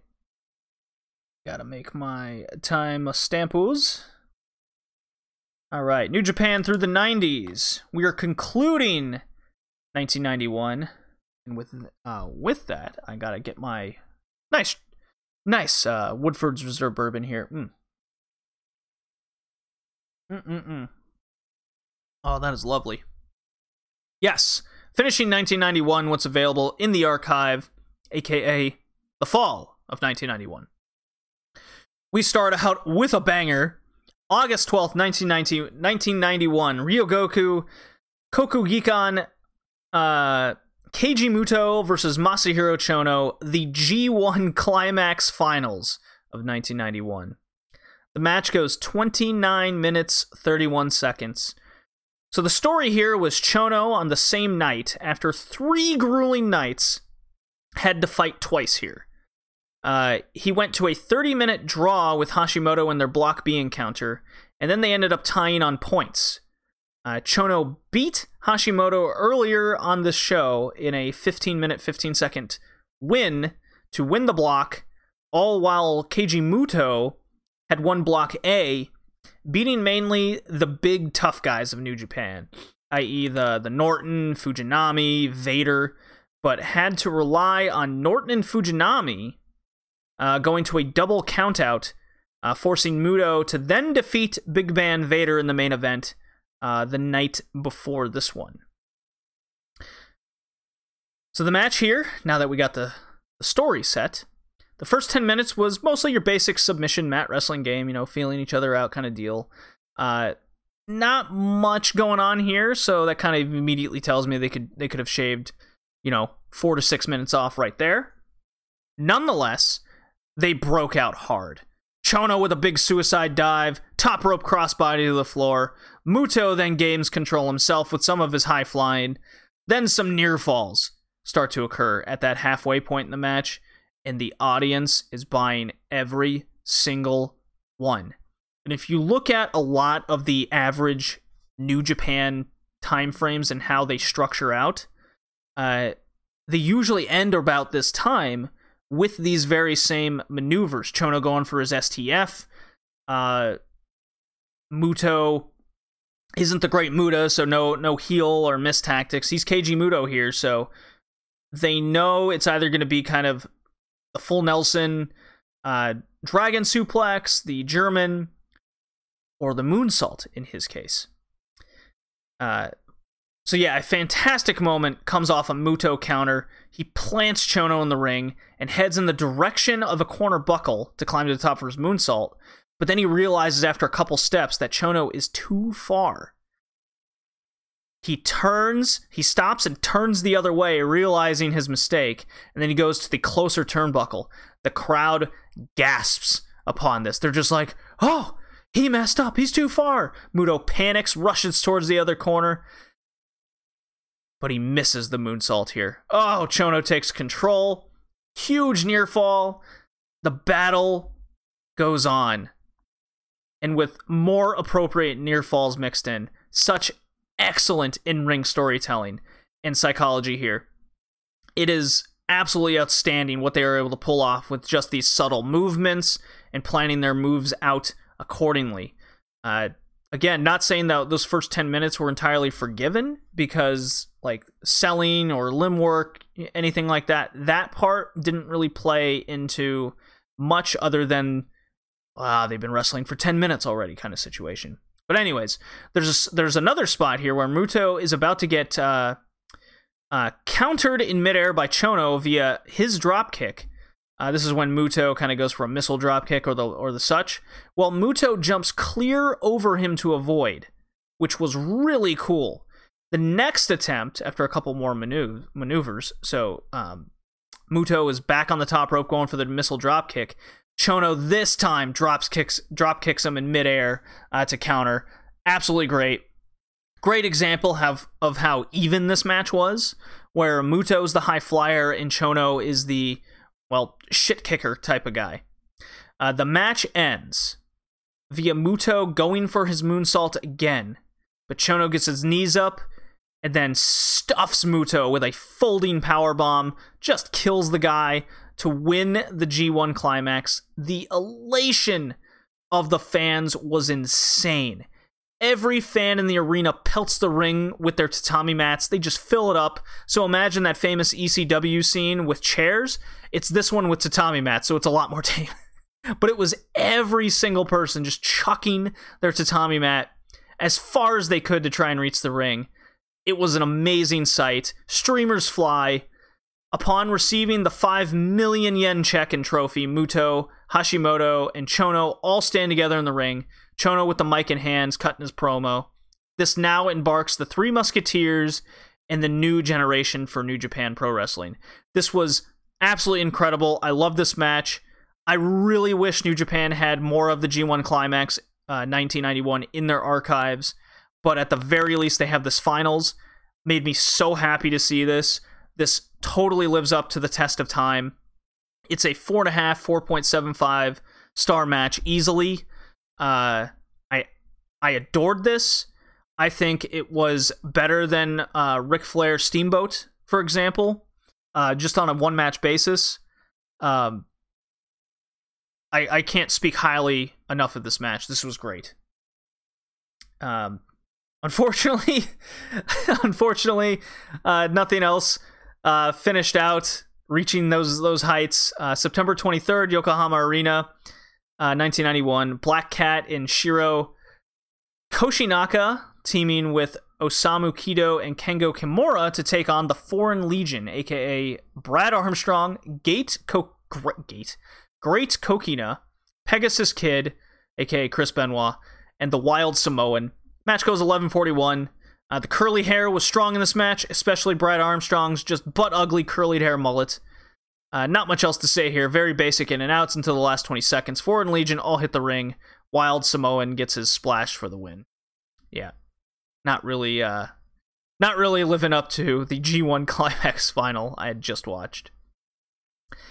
Uh, this followed by same show, September 23rd, Yokohama Arena, Vader versus Scott Norton, the rematch from May and their G1 Climax meeting. I'm sure they probably met a, two, a time or two before this as well. Uh, this was a singles match battle to simply see who was the better wrestler. Uh, they they they certainly had a wrestling match. Lots of strength suplex spots, stiff clothesline splashes. Who could outpower the other with their moves to put the guy down?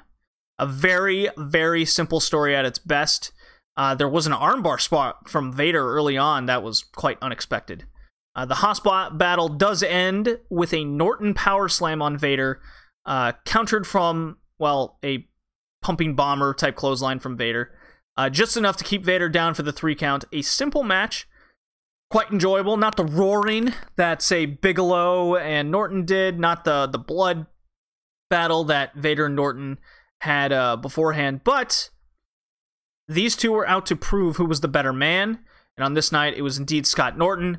Vader kind of Vader and uh, is really kind of passing the torch to the next strong big big gaijin of the group.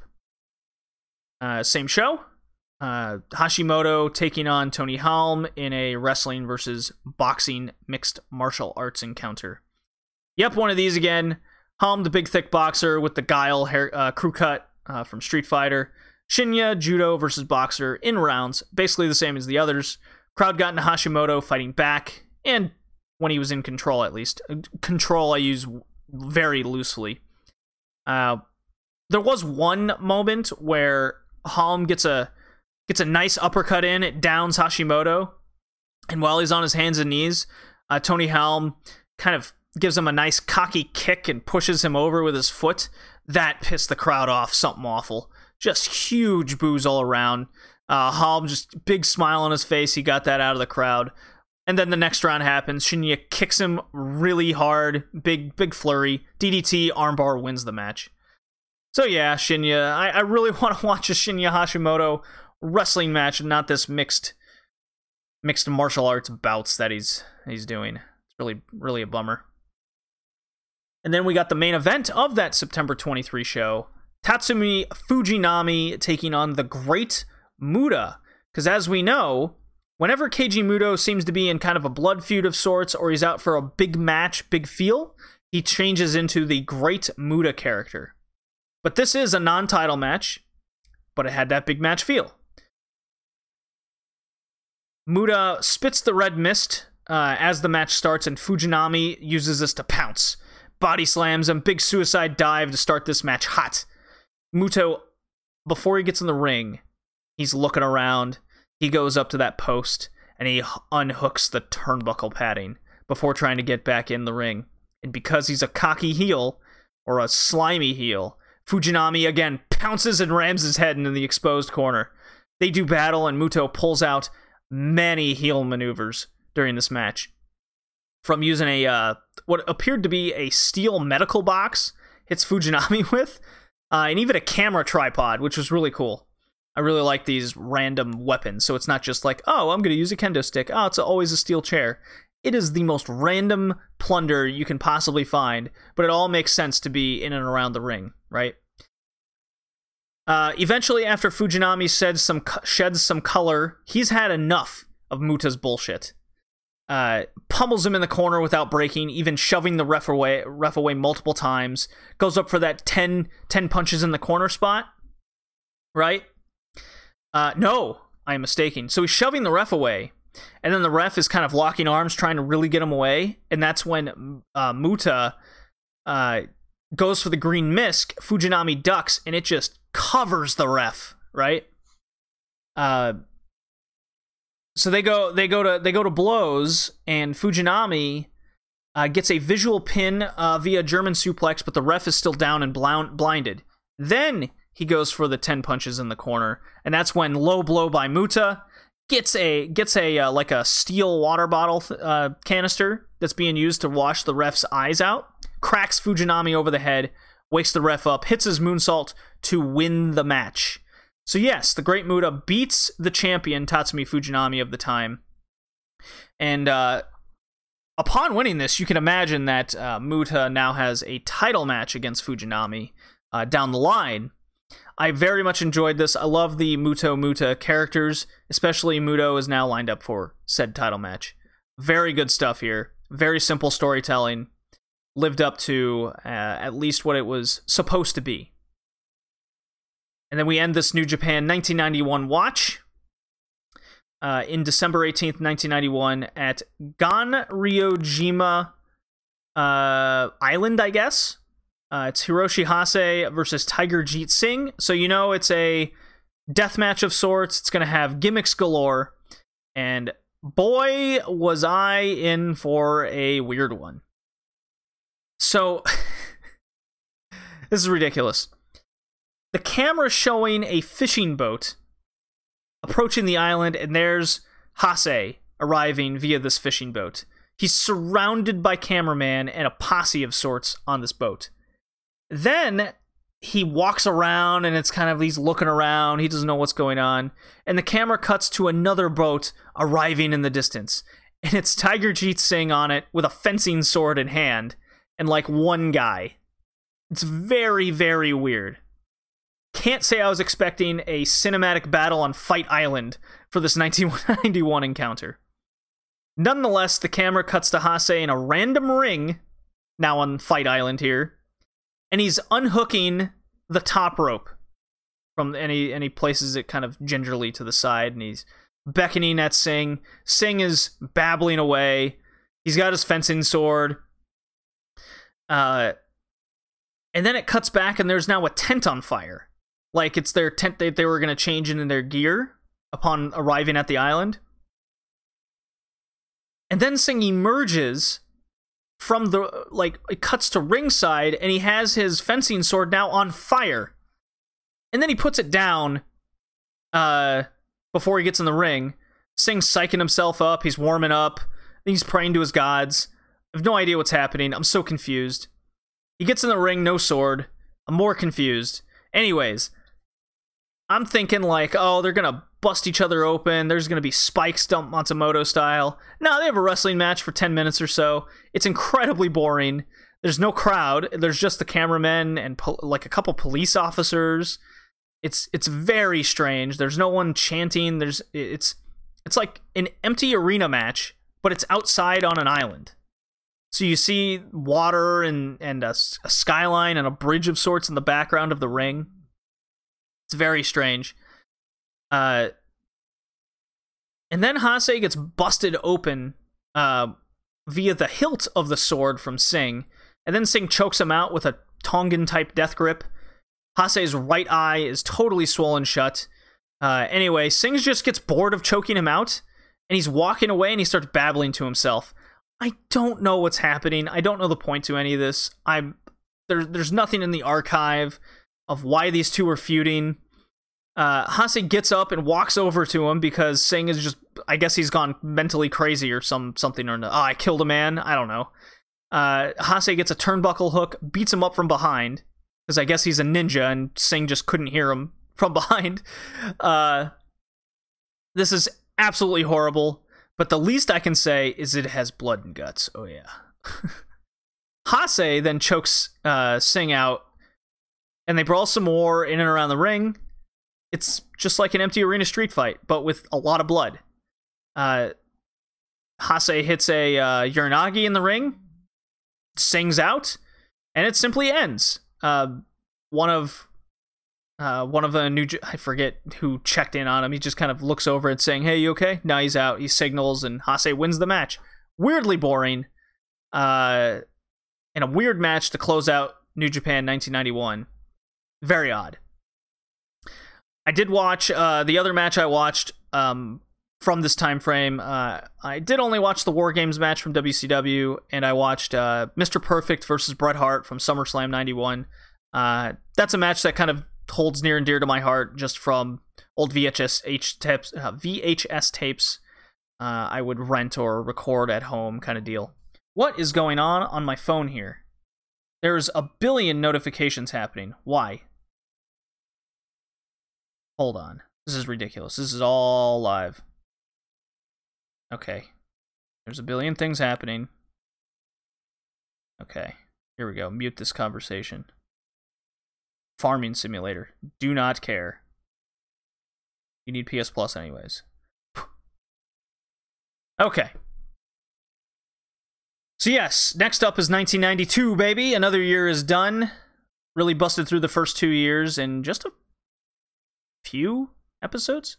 And the first show is the January 4th Tokyo Dome show. Hell yes. So I think this is the first Tokyo Dome show uh, that took place on January 4th, because the previous two that we had done, 90 and 91, took place in February. Um, so with that, I'm very excited, and we're approaching now WCW. Here we go.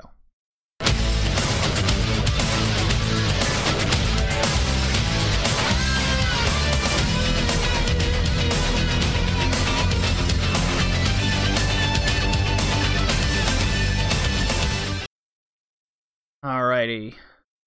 Oh boy. WCW Nitro, November 9th, 1998, from the Nassau Coliseum in Long Island, New York. We're here for WCW Nitro tonight. And uh, meanwhile, on WWE Raw, Raw's War, uh, The Rock is taking on Mark Henry, and if The Rock doesn't win by pin or submission, he's fired, so says Vince McMahon as it's their go home show for Survivor Series and some tournament for the WWF title. Not sure if it's uh, vacated or not at this time, but basically it's McMahon tomfoolery as usual. And uh, Shane does count the pin for The Rock, who was taken out earlier in the show just for reference. So it was a big rigmarole there because uh, Rock was out of the tournament, then he had to get in, and if he doesn't get in, he's fired situation, but he's not going to lose his job his job he's only going to lose his job as a wrestler i guess is the thing. Um so whatever it's very convoluted not a good uh, raw from all accounts uh, there. But back on nitro tony Schiavone talks up america. Yes the good old usa and tells of hollywood hulk hogan is going to run for the president of the united states in the year 2000 among the patriotic music. America. God help us all. One week without Hogan, and I can already tell this episode is going to be a doozy. Dear Christ. Not a good way to start off the show. Nitro Girls dancing as they also hype up for World War III a bit. That's the huge, like, 60 man bat three ring battle royal. Uh, so that's what we're, I guess, a couple weeks out from. Um, mean Gene and Heenan are in the parking garage as it cuts, and they're talking about the U.S. president, Bill Clinton, is going to show up at the arena. And they didn't specifically say Bill Clinton, but they said the president of the United States is going to be there. Two limos come screaming up, with one almost hitting the other from behind, and then taking out an opening door on one side of the limo. Turns out it's both NWO factions brawling, and it ends in a heartbeat. No idea what's happening or what the point of this was. It's so bizarre. So we get uh, like five minutes of Bret Hart uh, video packages of his path of injuring people, but nobody he injured actually follows up on it. And then a recap of uh, Bret stuff from last week that was oh so fun with the with the groin pull, and he comes back and he's trying to take people out, and uh, and then they have to replay the end segment because I'm pretty sure they didn't show it on Nitro last week because it went off the air before this. But it's a Bret beatdown um with a guardrail on Luger. He took his knee out. Uh, because I, th- I, think Goldberg showed up or not. I don't remember, but we'll see if WCW will continue the story or it will end on a dime like the U.S. title stuff uh, Luger and Bret did a few months ago. Uh, so we're like 10, no, 7, 8, 9, 10 minutes into the show at this point, and nothing's happened. Hmm. Drinking my bourbon here. But we finally get our first match. It's Kaz Hayashi versus Juventud. I'm like, oh, this is cool. Uh, starting with the cruiserweights, way better already start uh, match wise uh, compared to the previous. I want to say three weeks where it was like people no one gives a shit about. Uh, so they wrestle for about two minutes, and then Eric Bischoff interrupts, and he's standing by commentary with a live mic. And he he comes up and he says, "Mark his word, the president will be here tonight." So they've already said that Hulk Hogan is going to announce his run for office. So you already know where this is heading, right? So let me repeat this for you. Fuck you and your publicity stunt. Crowd chants asshole and immediately stopped caring about this match, despite when it first started, they were. So, killing the Cruiserweights 101 here. Luckily, despite Bischoff's and WCW's best efforts to uh, kill their show, these two were actually given enough time and they killed it in the ring so well that the crowd got back into it. This match held up so well today. Hayashi was chopping the shit out of Juvi, and both guys were just flying all over the ring. It was awesome. And then at the end of this match, the cat and Sonny Onoo go down the ring. Uh, the cat takes the ref. Uh, Sonny Onoo uh, kicks uh, uh, Kaz Hayashi. Uh, Juvi gets the roll up victory. So the story here is Sonny Onoo keeps bothering uh, Kaz Hayashi and the whole story of the cat and whatnot. Um, I'm really getting a kick out of the cat character. I love Sonny Onoo being the shit heel uh, going against Kaz Hayashi. I like the story. It served a purpose. It's bullshit in the ring, uh, but the match was so good. I loved it. The Bischoff thing had no business happening at all. Uh, Nitro Girls dance some more for their second time tonight in a 20 minute span, so hooray. Uh, they recap and replay that stupid backstage segment of Hall and Nash where uh, Nash goes through the wall and disappears from two weeks ago. Uh, it's also where you can barely hear a word they say. They're mumbling and whatnot uh, away from the mic. It's, it's horrid. And then we get our second match. It's Alex Wright versus super jobber Barry Horowitz. Love this guy. Wright tells the ring announcer to inform the crowd to stay quiet so he can concentrate on beating Barry Horowitz. I loved it. Uh, he ex- says exactly this, and the crowd immediately hates Alex Wright with all their being. So I got a big kick out of that. They're they're chanting asshole, and the match wasn't too bad. Commentary gives mention of this random suit wired up that walks in front of the camera. So they're, again, interrupting a match to hype up this presidential thing that's happening. and then this fucking company. The Wolfpack howl hits, but not the music. So then they give it a second try. And that then that time it works. Nash, Konnan, Luger all walk to the ring. Nash just looks absolutely furious. And as they get in the ring, Alex Wright just gets out, looks around, walks to the back, and Nash gives Horowitz a pat on the butt. He's like, hey, good job, man. The real stars are here. Fuck off. so bad. Uh, so yeah, the real stars are here. Crowd reacts in their favor, but you know, this is WCW basically telling us nobody else matters but these guys. And they wonder why that no one cares about matches between the undercard it's because of shit like this. So yes, they're here to all cut their little individual promos. Nash and company do their shtick. Nash cuts a boring fucking promo. You know, I remember as a kid Nash being better on the mic, or at least interesting, but this guy is horrid. Kevin Nash is so boring. He always tries to cut this like terrible fucking joke or put this catchphrase over that doesn't work. It never works. So he calls out the black and white. Nash wants Hall again. Luger wants Bret. No surprise, at least that makes sense.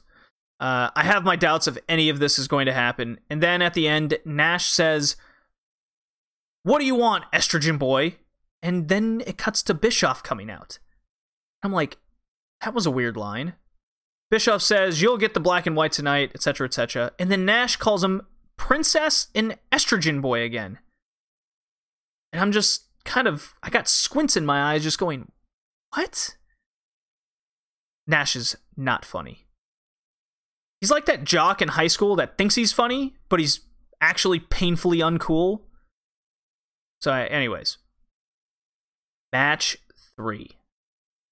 Lodi's out with a sign. Only thing worse than the Rangers, the Islanders. I laughed. And Lodi is up against IWGP champion Scott Norton with Vincent. Oh no. Poor Lodi. Chop. Shoulder block from hell. Shoulder power bomb. Rest in peace, Lodi, you poor bastard. Oh my god. It's just a thought on that mat. Norton screams on the camera, spits, give him someone worthy, not these punks. Yes, I agree, Norton. so good. Oh man. Needless to say, when you show a guy killing somebody, the crowd loves it. and Scott Norton is an expert at murdering somebody. Oh, it is great. Oh, thank you, Scott Norton. You make my Nitro rewatches so worth it. You know, this Scott Norton guy, very underrated. It's almost like IWGP champion is worth something. Man, oh man. I can't wait till I get to that that 90s run of Scott Norton as champion in New Japan. Oh, dear God. Ah, uh, you know what? I gotta take a little sip of bourbon to my man Scott Norton. Hmm. I have noticed that going through this podcast journey, that guys like Norton and Vader and company, I love these guys. Oh, so, so forgotten is the nostalgia on this. Schiavone in the ring calls out the now one Warrior Nation member, the Disciple. You know, the guy that left Hogan and had a couple bad squash matches and then disappeared from the storyline. Seemed kind of important. And now with the Warrior gone from WCW, what are they going to do with this guy? So, Disciple cuts a promo. He says he's his own man. And immediately, Horace, Stevie Ray, and Vincent come out. What a winning trio this is. They cut a promo stealing various legend catchphrases, but it weirdly wasn't a bad promo. It was just not very good. Unfortunately, it leads to Horace and the Disciple fighting, and I guess could be a program. So you let me get this straight. You have Stevie Ray, Vincent, and Horace in the ring to fight Brutus the Barber Beefcake, and they went with Horace. Okay, sure. God help us all. and yes, Disciple gets jumped and beaten down, and to my utter shock, the Warrior makes the save running wild. What? I thought he was gone after Halloween Havoc, and he's made two Nitro appearances since. Oh, the crowd doesn't react very much to it at all, but yet another week the Warrior showed up. I'm, I'm like, cool, I guess. Uh, man, imagine if uh, the Disciple and the, the Warrior actually had a. Anyways, why do I even care? They dropped it all together, anyways. Uh, back to the parking garage, publicity stunt, and then the cameras outside show a bunch of Secret Service looking guys, police and limos.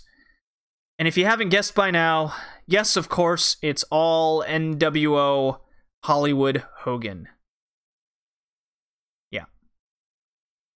Yep, yep, yep. Shout out to the guy behind the commentary with the Baba Booey sign. I laughed as hard I laughed very hard as commentary tried to take this presidential bullshit seriously. But yeah, it's Hogan. Presidential music is playing. Bischoff, Hogan, and the fake Secret Service guys all head to the ring. Gee, it's almost like they told you this was coming with Bischoff and your sources are the NWO and all this bullshit. So Hogan has the black and white feather satches with goofy, goofy fucking John Lennon glasses on and a Yankees toucan, of all things. He looks ridiculous. A good kind of ridiculous, though. A giant American flag drops from the ceiling during the entrance, and a crazy amount of balloons and confetti drop as well. It sure is quite the spectacle, I will admit. But we know what this is really about, so fuck this. Ironically, Hogan congratulates Jesse Ventura being a non plastic politician and being voted in Minnesota to be he's a not yeah how topical today. What do you know? Then even more balloons and flyers fall from the ceiling. I can't fathom how much all this pointless charade cost wcw so then hogan says bischoff is his campaign manager stay tuned into more nitro to hear the rest his running mate and his official announcement for for presidency so this was so keep that in mind Bischoff is his running mate. He didn't officially announce his running for the president, and he's going to announce his running mate if he's to announce. All right, you got all that? Third time, it's the Nitro Girls, and they are hanging out, goofing around in a costume shop in Vegas or whatever. And then back to the ramp where, yes, they are dancing. Okay. Then we get a clip of Konnan's rap music video. That's a mix of Spanish and English. It's just a clip, though. They're going to play the whole thing. I can't wait. it looks ridiculous. And then we get Bret Hart's new WCW music, and it's fucking awesome. I love this music. It is like half kind of W uh, NWO, but it's more or less dropped. And it's his Hitman music from WWF, but with a WCW spin. He's a man on a mission with this awesome music. He recaps of him taking out DDP, tells Sting, he tells Sting to get well soon, tells DDP to FedEx the US title back to him. What a great promo this was. Tells Luger he's done with him, he's not going to fight him, whatever. then he's then he but he's sick of Konnan, which is appropriate because he's part of the wolf pack. He's buttoning his business, and they just showed the music video of him being annoying in his rap video. So he says he's going to kick the hell out of him. Bret made a mission statement here. Excellent promo. I loved it. I love Bret Hart. This is where the show turned around for me. Okay? Unfortunately, we had Eddie Guerrero out with Rey Mysterio Jr. with his sick, awesome entrance rap music himself. Eddie tries to recruit him into the lame LWO, which is probably one of the worst ongoing storylines in WCW currently. Rey, of course, declines. They have not their best match, but it was all right, I guess. I mean, if they had like 90 other matches out of 100, it would they would probably be better than this. Uh, Eddie works Rey's left leg mostly, so it's limb work. That's why I think it's better than most. Ray sells it pretty good. Put it pretty good. He kind of does uh, one leg, one legged springboards. He's more or less kind of running around, but it's not selling enough. Uh, eventually, sandwiches Rey's leg, drop kicking steps into the post.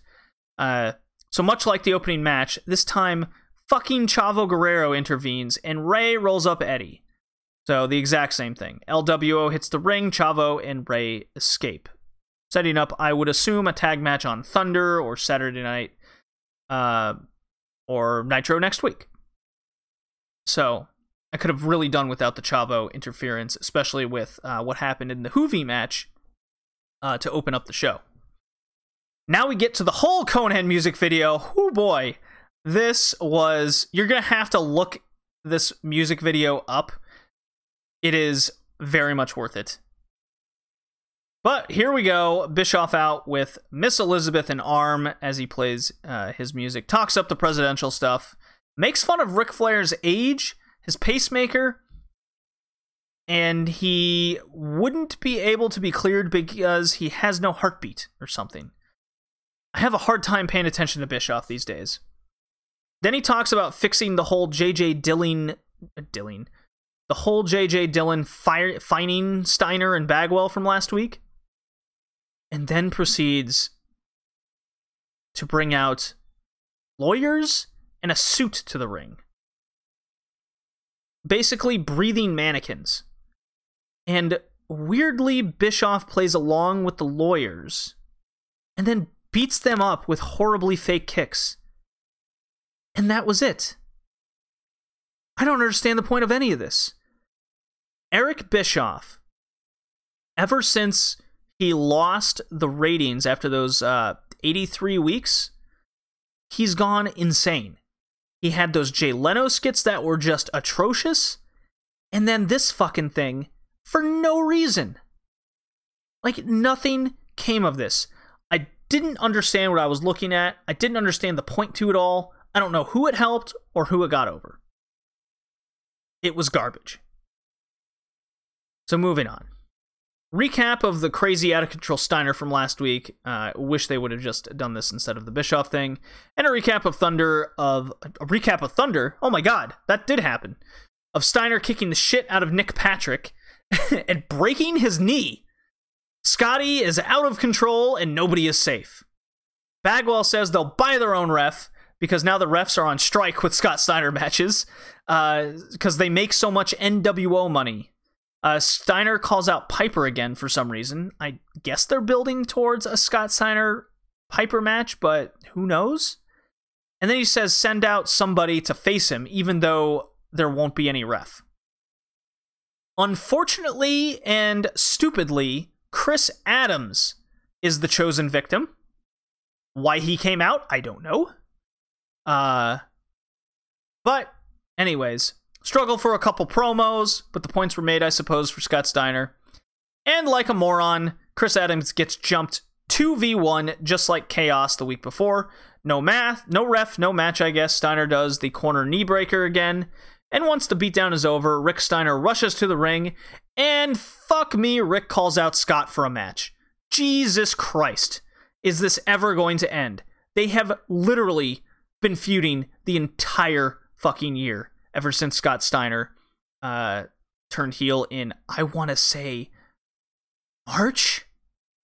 Oh my god. It's almost mid November. They've been feuding that long.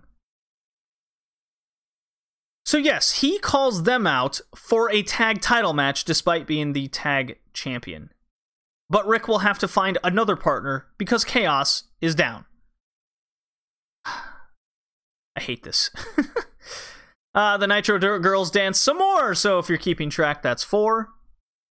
And then a weirdly great late 80s low quality video package plays and it's of Lex Luger with pseudo porn movie theater narrator stuff going on. I quote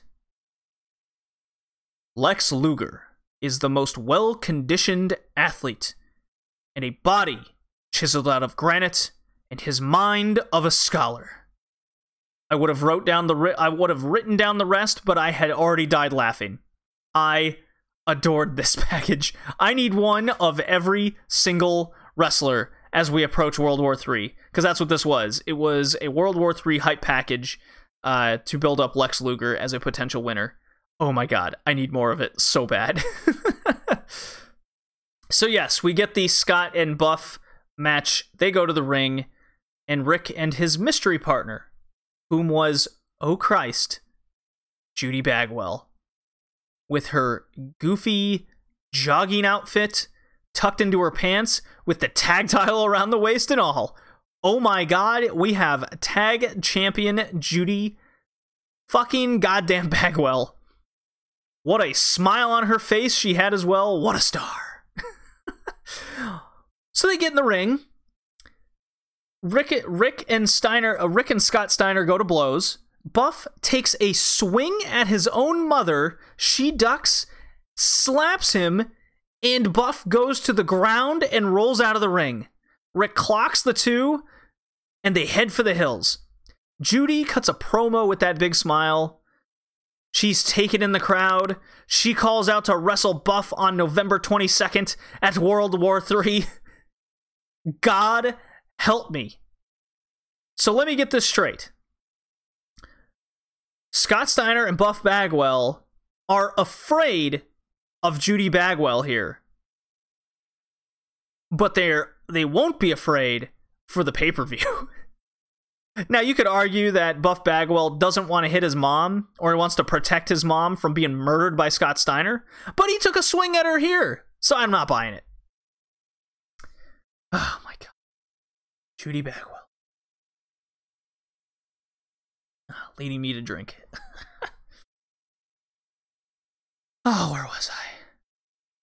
Yes, commentary commentary tells me a special Tuesday night ed- episode of Nitro will be on or something.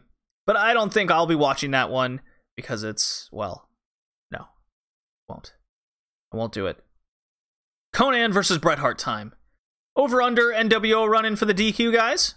I'm taking the over here. Konnan fires away at Bret bat out of hell style. It was great. Eventually, in a corner, Konnan won't break uh, break the hold and pushes off the ref, and that's what Bret strikes. Chops that knee out. Bret then picks him apart, and after picking the bones, he grabs a chair and kills the knee. The new Hitman Bret Hart crippling his opponents continue. I love this, and for now, this is my favorite thing in WCW ongoing. I would say Goldberg being champion is awesome, but he's never on the show. They never mention him. They never mention the champion. It's all about Hulk Hogan and whatever they're sporting this week. But right now, Bret Hart is a fucking killer, and I love it. And speaking of Goldberg, we get Mean Gene with TV champion Chris Jericho.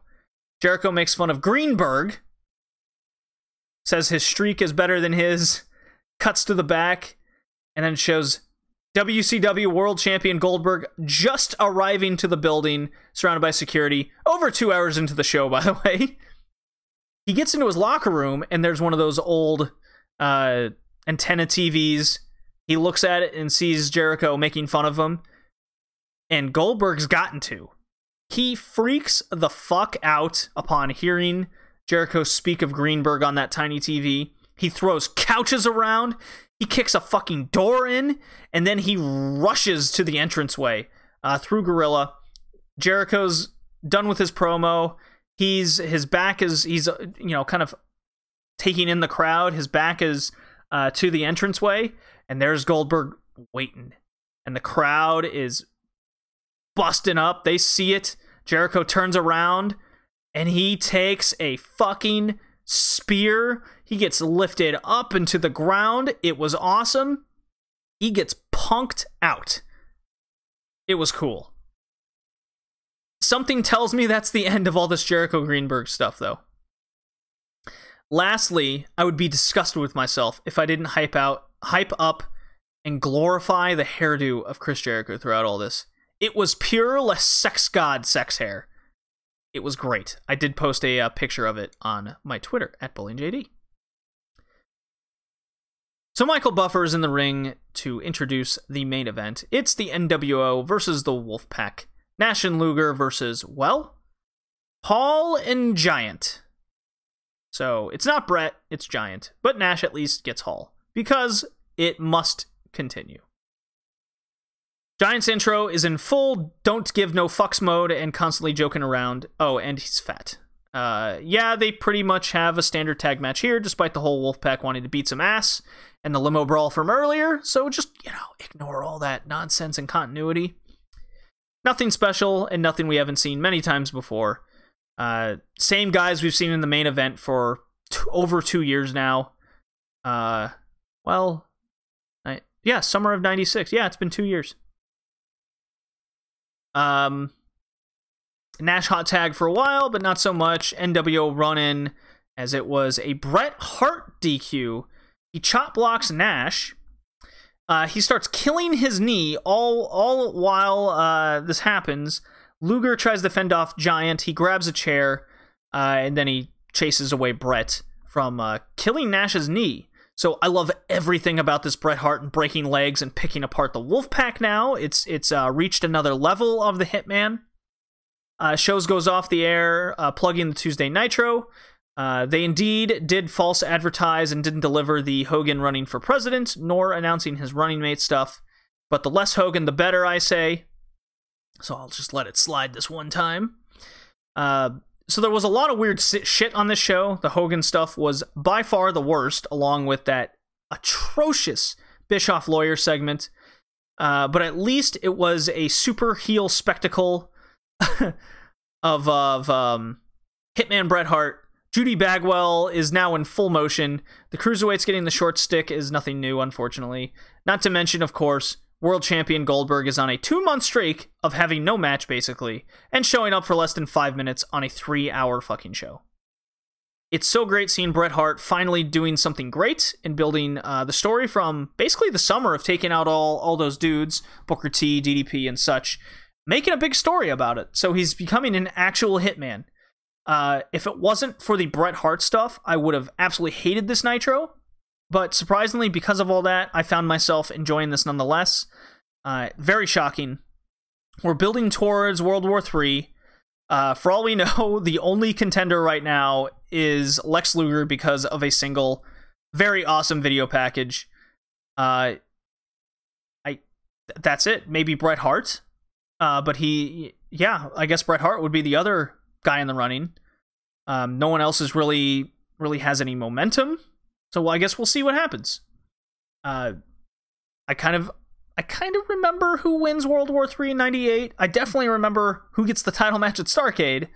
So uh, that does it for Nitro. I will uh, play my newly made wrestler rankings drop. That will close out the podcast. Yeah,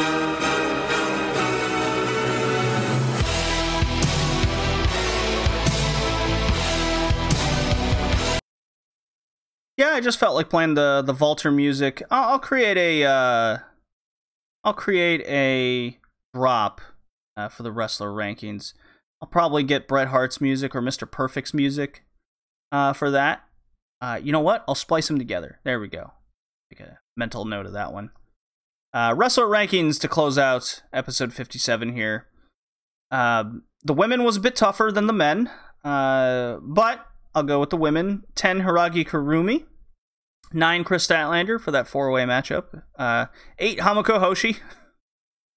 uh, man, that really hurts me putting her above those two names. But 7 Maki Itoh. 6 Britt Baker. God, has she been entertaining. 5 Mochi Miyagi. 4 Hikaru Shida. Just being a total beast on AEW. A real cornerstone of the division there. 3 Maya Yukihi. I think that's just an easy one. Two Risa Sera, and the big standout here was Tsukasa Fujimoto, the Booker of Ice Ribbon. Uh, Tsukasa Fujimoto, man, a big resurgence here in, in 2020 compared to uh, how 2019 went for her. Uh, 2018, uh, you know, coming off of uh, losing. Yeah, I think she won the the Joshi of the year in 2017. And then Maya, not Maya, uh, Mayu Iwatani, Iwatani won it from her. Anyways, Scotch Fujimoto, big uh, big winner here this this uh, this podcast. And the, for the men, 15 Chris Brooks, 14 Sammy Guevara, just from dying. He gets on the list just from just from being Sammy. 13 Kenny Omega, 12 The American Nightmare Cody, that 11 Best Friends, 10 Yoshihiko. But Yoshiko here. Yoshihiko. Yeah, the blow up sex doll got on the list. Unbelievable. 9 Darby Allin, 8 Masato Tanaka, 7 SCU, uh, namely Kazarian and Daniels. 6 Jon Moxley, 5 Kazada Higuchi, 4 Chris Jericho, 3 Tetsuya Endo, 2 Matt Hardy, and the guy that stood out to me the most, I mentioned this on the uh, AEW part with my mom. At the time that we recorded the AEW stuff, Lance Archer wasn't as high, but the latest episode of Dynamite, the brawl with Cody, and the Jake Roberts stuff, uh, just it was just that little bit he needed to to get to the number one spot. So good job, Lance Archer. Uh, him having this career resurgence in New Japan, and then uh, taking this opportunity to, to uh, utilize who he is and where he could stand in a company in the West. Because obviously his with the way New Japan is and his in ring skill, uh, his character work works better in this environment, and uh, it's really shining here. Uh, no Brodie Lee on this one. Um, just didn't just didn't crack it. Uh, I am a fan of what Brodie Lee's doing.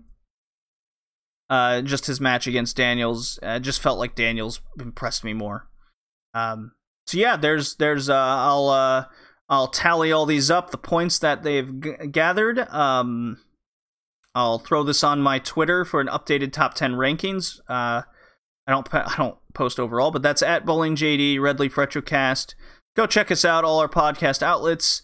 Uh, I would love a uh, review on Podchaser, uh, iTunes. Help get those ag- algorithms up. Uh, follow follow me on Twitter. I'd love the interaction.